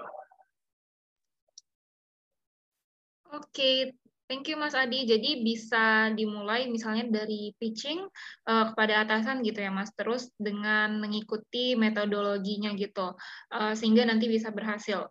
Nah dari Mas Adi sendiri ada tips gitu nggak Mas? Misalnya untuk pitching gitu kepada uh, atau berdiskusi misalnya dengan atasan atau manajemen kita agar uh, tujuan kita pada suatu proyek ini bisa berjalan dengan baik Mas. Oke. Okay. Nah kalau dari itu sebenarnya uh, pertama uh, niatnya itu dari mana dulu? Kalau niatnya dari stakeholder kan enak ya, artinya dulu sudah cari tahu dulu. Nah kalau niatnya dari kita, mungkin kita bisa mulai dari stakeholders yang benar-benar kita sudah bisa ngobrol enak lah ya, gitu ya. Karena ada ada stakeholders yang mungkin yang yang sulit, gitu ada stakeholder yang mudah. Nah, mungkin kita mulai dari yang yang sudah buy in sama kita. Biasanya itu mudah gitu ya. Artinya kita coba diskusiin gitu ya. Nah ya, yang paling penting adalah why-nya why itu adalah penting. Karena kalau why-nya udah oke okay, baru bisa kita ke ke what ke how gitu ya. Nah why-nya itu adalah kenapa kita menggunakan si proses yang ini gitu ya. Proses agile proses scrum gitu ya. nah kalau why-nya sudah oke okay, artinya kita di brainstormingnya di sisi why dulu nih sama si apa stakeholders. Kalau dari why-nya sudah oke okay, baru kita ke what nah what itu baru mulai ke piloting yang tadi gitu. Piloting gitu ya. Nah kalau udah oh, udah sudah established sudah jalan nah baru kita ke how. How itu baru kita biasanya masuk ke komunitas tukar pikiran tukar pikiran dengan yang lain gitu Artinya tipsnya dari aku sih adalah kita mulai dari yang bisa kita pegang dulu atau yang kita bisa kontrol dulu. Makanya kita mulai dari stakeholder yang benar-benar kita kenal, dan bisa oh ya bisa kok boleh pak. Misalkan misalkan dari saya nih saya misalnya megang tiga tim. Saya mau coba dong pak eksperimen satu tim menggunakan agile gitu atau kanban. Nah biasanya kan kalau manajemen tuh sebenarnya simpel ya pola pikirnya. Yang penting tidak menurunkan produktivitas yang sebenarnya. Nah itu yang bisa kita harus garansi ke manajemen gitu. Artinya dengan kita menggunakan metode atau uh, apa kerangka kerja yang baru ini harapannya sih bisa bisa sama lah minimal gitu ya dengan yang sudah ada itu dari situ baru ketika kasih lihat uh, apa uh, nantinya ya kemajuannya bakal signifikan pasti gitu kalau sudah benar gitu. Paling dari situ mbak kalau saya oke okay. Oke, terima kasih Mas Adi. Um, selanjutnya tadi uh, ada keterangan nih dari Mas Adi bahwa misalnya untuk pitching dan berdiskusi gitu ya dengan manajemen kita bisa mulai dari niat dulu, kita bisa memastikan dulu ya what, why dan lain-lainnya uh, agar agar hal tersebut misalnya bisa mempunyai unique value gitu ya dan bisa dijalankan uh, dengan maksimal. Oke, terima kasih Mas Adi. Nah, Siap, sama-sama. Ini ada yang mau ngobrol kayaknya. Apa gimana? Biar dari kolom chat. Silakan, silakan. Oke, kalau misalnya teman-teman uh, ada yang mau ngobrol, langsung ya dengan speaker kita bisa langsung raise hand dan make sure uh, untuk bisa standby. Nanti uh, kita dari tim akan memastikan apakah teman-teman standby. Oke. Oke, okay, thank you. Uh, selanjutnya nih Mas, uh, saya juga penasaran nih Mas, karena tadi ada uh, salah satu bantuan yang bisa diberikan teknologi bagi kita dan bisa juga kita terapkan sehingga fungsinya misalnya seperti bolak-balik ya itu bisa meningkatkan fokus kita dan kita juga bisa fokus. Nah, tapi Mas misalnya ada beberapa permasalahan yang saat ini sedang santer gitu Mas bahwa teknologi itu kadang-kadang bikin fokus kita tuh jadi terpecah secara mikro misalnya saat sedang bekerja tiba-tiba ada notif email atau ada notif uh, messenger gitu. Nah, dari Mas Andi ada tips nggak Mas agar misalnya uh, teknologi ini justru nggak backlash terhadap uh, fokus kita karena kita uh, tinggal di zaman yang semuanya tuh uh, serba short attention span gitu mas. Oke siap, ini pertanyaan yang bagus nih Nia. Nah, ini sebenarnya kembali lagi ke preferensi kita ya. Tadi juga aku udah udah ada satu slide yang khusus membahas itu adalah uh, mencoba untuk fokus gitu ya. Artinya apa banyak uh, disrupt, uh, disrupsi dari eksternal biasanya. Kayak tadi itu ya, kita kalau mau ngerjain tugas biasanya ya kita lihat WhatsApp dulu, terus uh, internetan dulu, baru langsung mengerjakan tugasnya. Artinya kita harus benar-benar apa, benar-benar paham ya cara cara pola kerja kita dan mengerti diri kita sendiri. Nah, kalau dari preferensi dari, dari sisi gadget itu kan sebenarnya banyak tuh ya contoh-contohnya ya misalkan kita bisa apa mengatur uh, notifikasi yang ada gitu ya misalkan yang untuk yang penting aja nih baru yang mempunyai suara kalau yang penting bisa di silent atau gitu. nah itu bisa kita declutter lah gitu ya kita bisa turunkan uh, fungsi disrupt uh, disrupt uh, fokus kita gitu ya bahkan kalau apa kalau di apa bapak-bapak yang yang sudah punya kepentingan yang banyak gitu ya, mereka bahkan mensterilkan dari sosial media. Gitu. Artinya benar-benar dia install ke semua sosial media. Cuma kan kalau untuk umur kita ini kayaknya mungkin masih susah kali ya. Paling enggak ya kita apa uh, saring gitu ya. Misalkan, oh pas kita itu mulai di handphone kita ada ternyata ada 10 sosial media, lu banyak juga gitu ya. Nah, mungkin kita bisa lihat dari screen apa dari penggunaan screen-nya di berbagai macam aplikasi. Kalau nggak salah aplikasinya udah banyak ya. Aplikasi di iPhone juga banyak yang default. Jadi kita bisa menilai gitu ya. Kira-kira mana aplikasi yang sering kita gunakan. Yang nggak kita gunakan, kita uninstall aja. Artinya kita bisa meminimalisir distraksi, distra, apa, uh, uh, dari luar, gangguan dari luar. Oke preferensi masing-masing karena itu sudah dengan itu personalize ya kayak mengurangi sosial media terus mengurangi jam melihat handphone kayak gitu Nah, itu mungkin bisa bisa berdampak langsung kepada produktivitas. Mungkin yang biasanya kita satu hari lima jam atau empat jam lihat TikTok misalnya gitu ya, kita bisa ganti menjadi tetap di digital eh, apa Amazon Books tapi untuk baca buku gitu ya. Artinya misalkan dibagi dua deh, dua jam untuk baca buku, dua jam untuk TikTok kan. Artinya porsinya masih sama tapi dua jam yang baru ini aktivitas baru ini menambah ilmu gitu ya. Karena feeding informasi juga menambah eh, apa menambah informasi dan bisa meningkatkan produktivitas juga. Itu kalau dari sisi gadgetnya, nah kalau dari sisi yang lain ya mungkin apa kalau dari sisi laptop segala macam hampir sama secara fungsi gitu ya. Nah, memang terintegrasi langsung biasanya. Kalau yang satu produk yang sama Android Android terus uh, produknya Apple produknya Apple itu biasanya auto sinkron gitu. Artinya ya kita bisa memasang mode yang kan mudah ya kalau zaman sekarang mode kerja atau mode di rumah gitu ya. Nah berbagai macam kategori penyesuaian mode itu biasanya meminimalisir distraksi dari luar. Kurang lebih itu mbak Oke, terima kasih Mas. Jadi uh, intinya itu bisa melihat kepada diri masing-masing ya Mas, uh, untuk memilih preferensi bagaimana untuk tetap menjaga fokus. Bahkan misalnya ada yang kalau merasa sosial media itu mengganggu, ada yang sampai uninstall gitu kali ya Mas. Jadi uh, bisa tergantung nih preferensi teman-teman untuk bagaimana ngeblocking fokus tersebut sehingga bisa tetap produktif. Nah, Uh, ada pertanyaan lagi nih Mas Adi di kolom Q&A dari Mas Muhammad Nur Hika Pasca. Izin bertanya Mas Adi, tadi kan sempat dibahas tentang aplikasi Slack. Nah, seberapa berguna aplikasi Slack bagi Mas Adi dan fitur-fitur apa saja yang sangat berguna untuk kolaborasi tim? Oke, boleh Mas Adi silakan dijawab. Oke, siap. Thank you Mas Muhammad Nur. Nah, ini juga kembali lagi ke preferensi dan apa yang digunakan oleh organisasi Mas ya.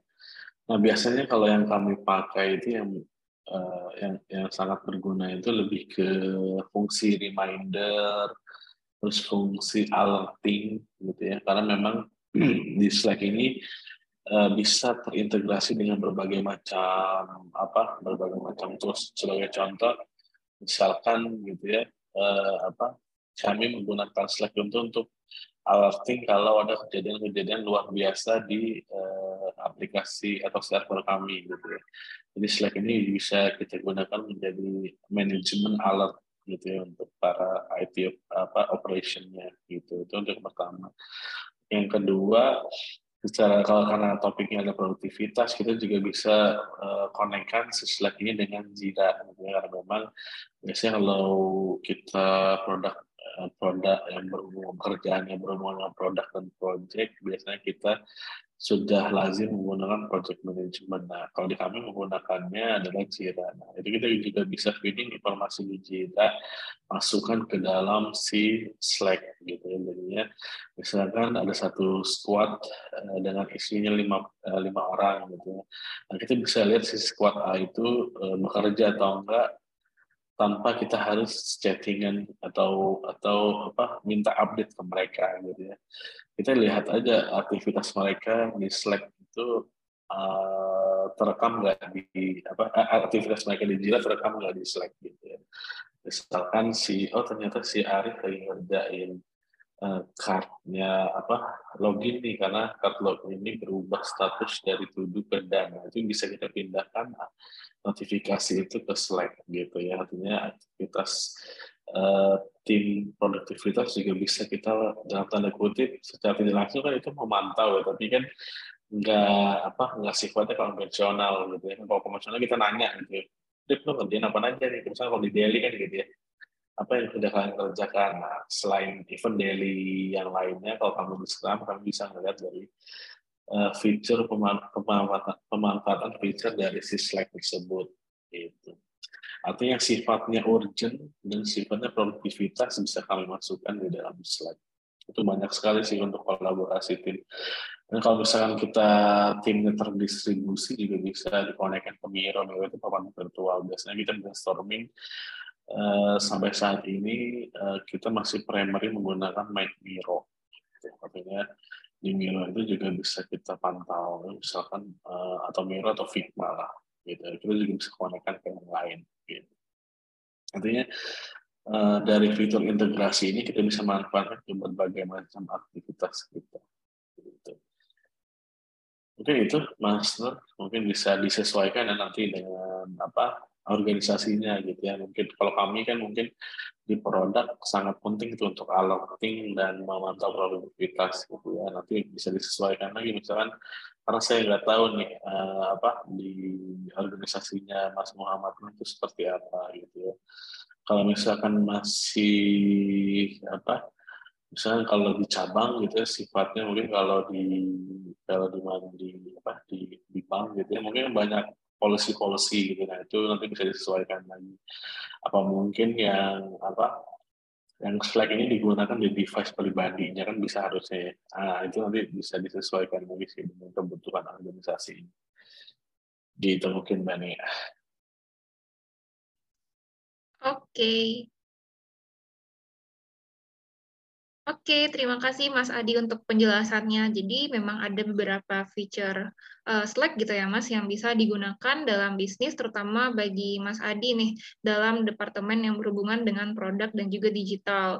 Uh, misalnya kayak channel, uh, sharing dan sebagainya. Tapi mungkin ada juga beberapa aplikasi yang berguna seperti Miro uh, dan teman-teman mandirian nih kalau misalnya ingin uh, mengaplikasikan hal tersebut bisa juga melalui preferensi masing-masing gitu ya. Kalau misalkan karena berbeda industri bisa berbeda juga kebutuhannya. Oke Mas Adi, kalau misalnya teman-teman masih ada pertanyaan, uh, masih bisa di kolom Q&A ya teman-teman. Nah, sembari menunggu, teman-teman bisa juga mengisi evaluation form yang diberikan di kolom chat oleh tim binar ya teman-teman.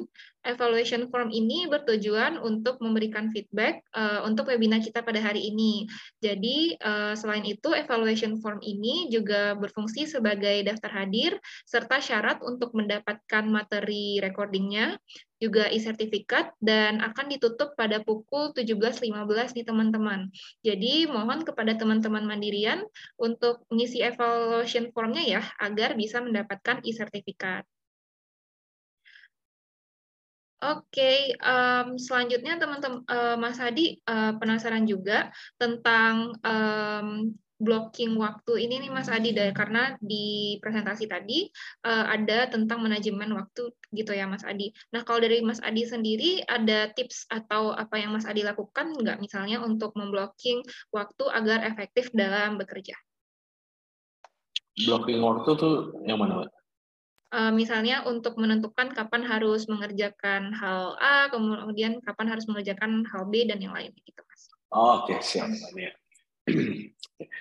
nah, kalau dari saya pribadi ya, biasanya kalau untuk sebelum melakukan sesuatu, yang saya lakukan adalah level strategisnya dulu. Gitu. Kita mapping dulu, nih, misalkan uh, biasanya kan kalau di tim product management itu ada berbagai macam tanggung jawab ya misalkan dalam hari ini yang prioritas prioritas itu ada, ada berbagai macam. Nah, itu biasanya kita tentukan prioritasnya dulu.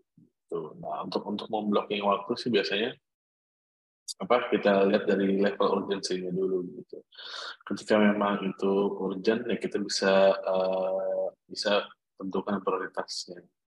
Nah kalau blocking waktu yang dimaksud tuh uh, apa mbak? Sorry mas saya nggak nggak Um, misalnya bagi uh, berarti melalui prioritas aja ya mas Iya, mungkin bisa dari prioritas terus jenis kegiatan kerjanya gitu ya kalau udah mau udah mulai ke detail gitu ya. Misalkan uh, kita level strategisnya dulu kita mulai melakukan uh, pembuatan strateginya, baru kita mulai ke taktikal atau pekerjaannya gitu. Biasanya misalnya dari dari membuat mappingnya dulu, ketika mappingnya sudah ada, nanti di taktikalnya lebih mudah tuh gitu. Jadinya sudah ada gitu. Nah saya biasanya jarang tuh yang taktikal dulu gitu biasanya.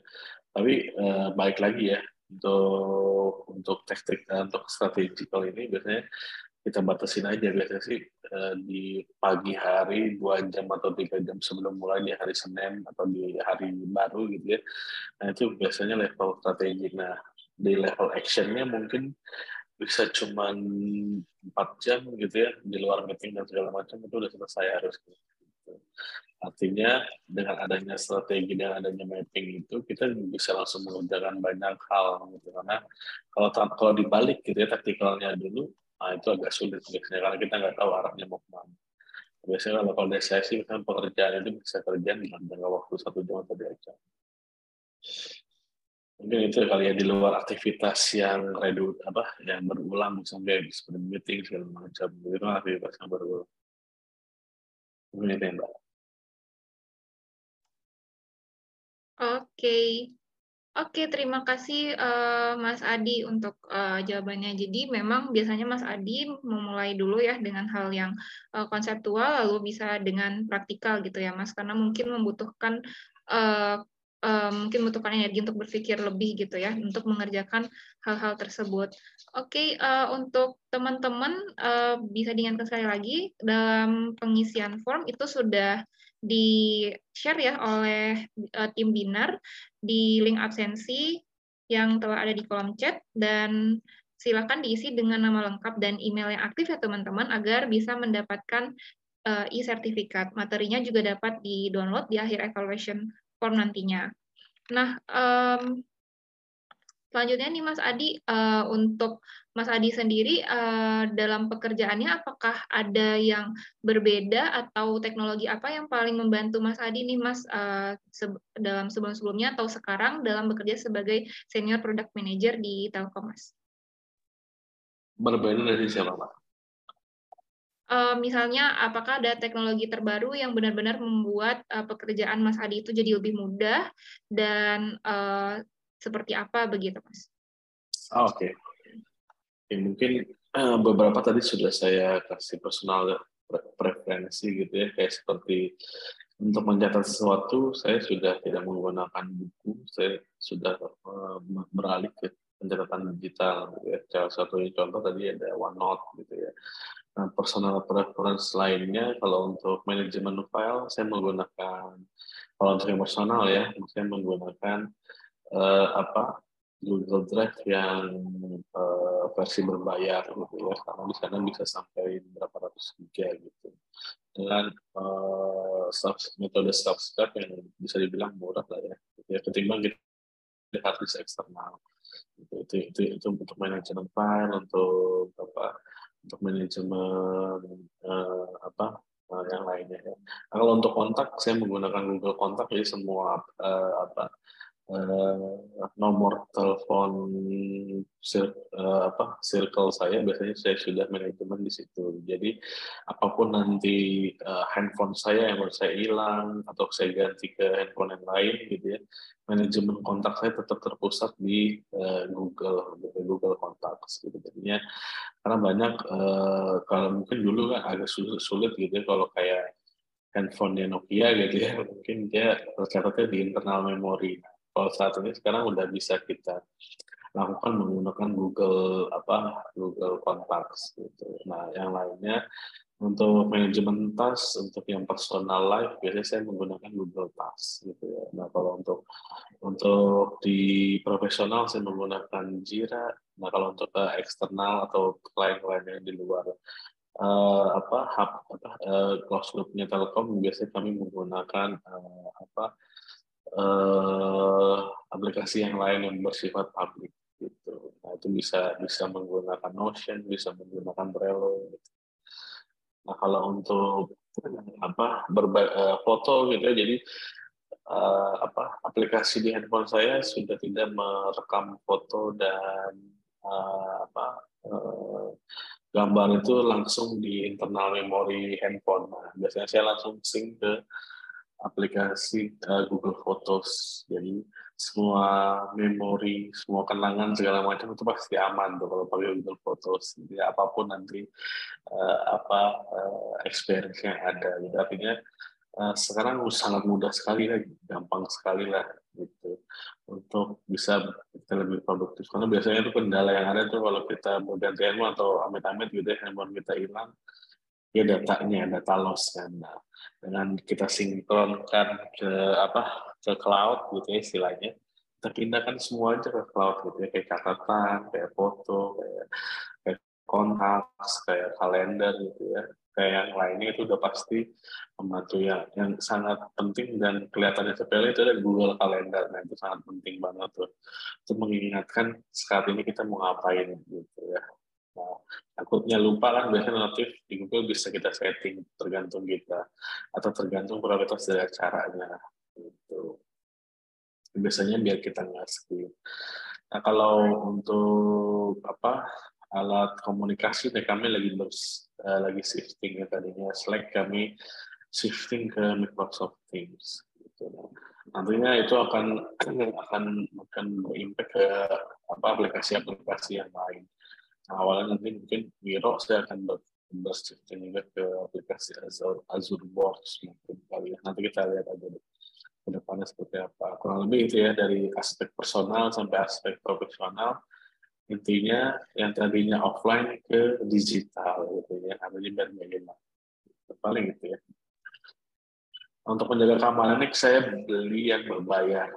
Gitu. Karena keamanan data itu penting kan ya. Jangan sampai kita eh, apa semua dokumen yang penting itu kita simpan ke yang free. Karena kalau yang free biasanya bisa di-sharing lagi sama mereka karena ada di apa terms and condition itu nanti bisa kalian baca lagi tuh apa pun kalian simpan di sana yang free pasti bisa dipergunakan lagi oleh si organisasi tersebut. Nah makanya kita beli yang berbayar aja. Karena udah murah kok sekarang harusnya. Kayak lima puluh ribu per bulan kan kayak kita beli silok gitu ya harus aman lah.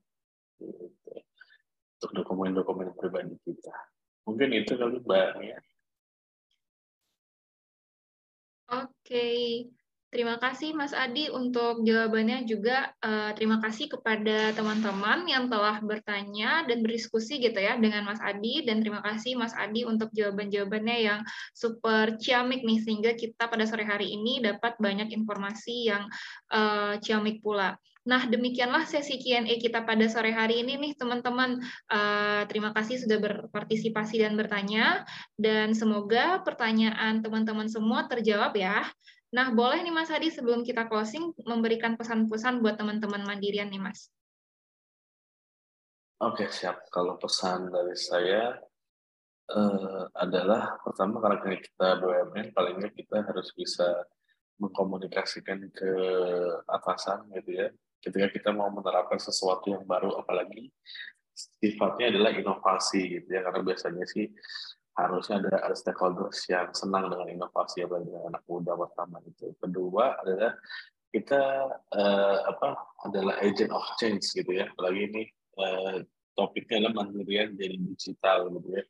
Ketika kita jadi digital, ya kita jangan apa jangan jangan jangan lupa untuk uh, kembali ke knowledge-nya digital karena digital itu adalah tidak tidak, tidak takut dengan perubahan sebenarnya uh, secara filosofisnya gitu karena kita tidak boleh attach terhadap tools tapi kita harus attach terhadap uh, filosofinya gitu. jadi nanti ketika toolsnya ganti segala macam misalkan kayak tadi kami dari Slack ke Microsoft Team jadi yang penting fungsi utamanya dulu dan yang terakhir sih mungkin uh, apa nah ini inisiatif-inisiatif yang bagus ya karena semua BUMN sudah mulai jadi digital gitu ya karena ya kita sebagai apa nantinya mungkin 2024 ya kalau nggak salah ya, di ya 2040 ya kalau nggak salah apa 2045 ya diprediksikan kita akan menjadi negara adidaya ada kemungkinan gitu ya. Yang itu kalau dari ekonom-ekonom besar ya kayak Pak Gita Wiryawan segala macam itu. Artinya jangan takut akan eh, digital karena digital itu adalah eksplorasi kuncinya sebenarnya. Gitu. Nah kalau kita nggak mau eksplor agak sulit. Gitu. Mungkin itu kali Mbak Mania closing statementnya. Oke, terima kasih Mas Adi untuk closing statementnya. Nah, Mas Adi sebagai dokumentasi kita ambil foto bersama dulu ya Mas Adi ya. Um, Oke, okay, Oke, boleh standby kepada Mas Adi. Saya akan ngambil fotonya ya Mas. Satu, dua, tiga. Oke, sudah nih Mas, saya sudah ambil fotonya. Uh, kemudian dengan begitu, uh, dengan dengan begitu berakhir sudah webinar kita pada hari ini. Nah, Topik webinar kita pada hari ini adalah aplikasi metodologi digital untuk memaksimalkan produktivitas yang merupakan program kolaborasi antara Mandiri University Group bersama dengan Binar Academy. Nah, terima kasih banyak nih paling spesial untuk teman-teman Mandirian yang sudah hadir dan mengikuti acara hari ini dengan baik dari awal sampai akhir. Semoga ilmu dari acara hari ini dan dari speaker kita yang sangat spesial tadi bisa bermanfaat untuk teman-teman mandirian semuanya. Nah, terima kasih juga ya Mas Adi untuk waktunya serta ilmunya yang sangat spesial. Baik, sama-sama Mbak Nia, sama-sama mandirian semuanya. Baik, Mas. Nah, kepada Mandirian, jangan lupa ya untuk webinar Mandirian Siap Jadi Digital 2022 yang akan diselenggarakan setiap hari Rabu, pukul 3 sore minggu depan. Juga masih dengan series yang sama nih, yaitu tingkatkan produktivitas dengan topik optimalisasi produktivitas dan kolaborasi dengan Office 365. Jadi, jangan lupa hadir lagi di waktu yang sama di minggu depan ya Mandirian. Saya selaku moderator juga mau berterima kasih kepada pihak Mandiri University Group yang telah mempercayakan Binar Academy untuk menyelenggarakan workshop pada hari ini. Nah, saya Nia sebagai moderator acara hari ini pamit undur diri. Mohon maaf jika ada kesalahan dan kekurangan dalam acara hari ini. Semoga kita nantinya akan ada kesempatan untuk bertemu lagi di event-event kolaborasi Mandiri University Group dengan Binar Academy selanjutnya. Oke Mandirian, stay healthy, stay social distancing, but digital connecting. Wassalamualaikum, salam salam kebaikan semuanya. Waalaikumsalam. Pagi-pagi pagi.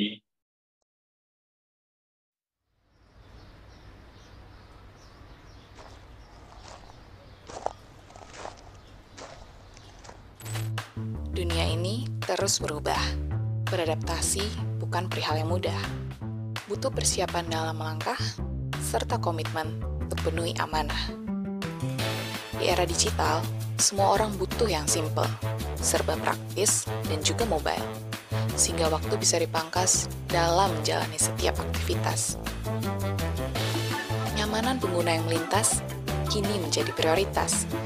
Dengan terus mengasah kepekaan pada sekitar, kita jadi tahu kebutuhan apa yang paling mendasar. Dalam mengambil keputusan, semua harus berdasarkan data, tidak hanya sekedar kata-kata. Semakin akurat titik koordinat, semakin kecil kemungkinan kita tersesat. Meski dalam prosesnya, kita tak bisa sendiri. Kita perlu berkolaborasi dengan keterbukaan informasi, sekaligus bisa saling menyemangati. Persaingan di luar sana pun kian memacu, sehingga kita harus lebih cepat melaju kompeten mempelajari hal-hal yang baru, menangkap setiap peluang tanpa ada ragu. Namun, terkadang rencana tak semulus yang dibayangkan. Ada saja rintangan yang harus diselesaikan, sehingga butuh ide-ide kreatif yang solutif demi kepentingan bersama. Simple, pelanggan, data, kolaborasi digital, cepat, kreatif. Digital Mindset, Sepeda Culture.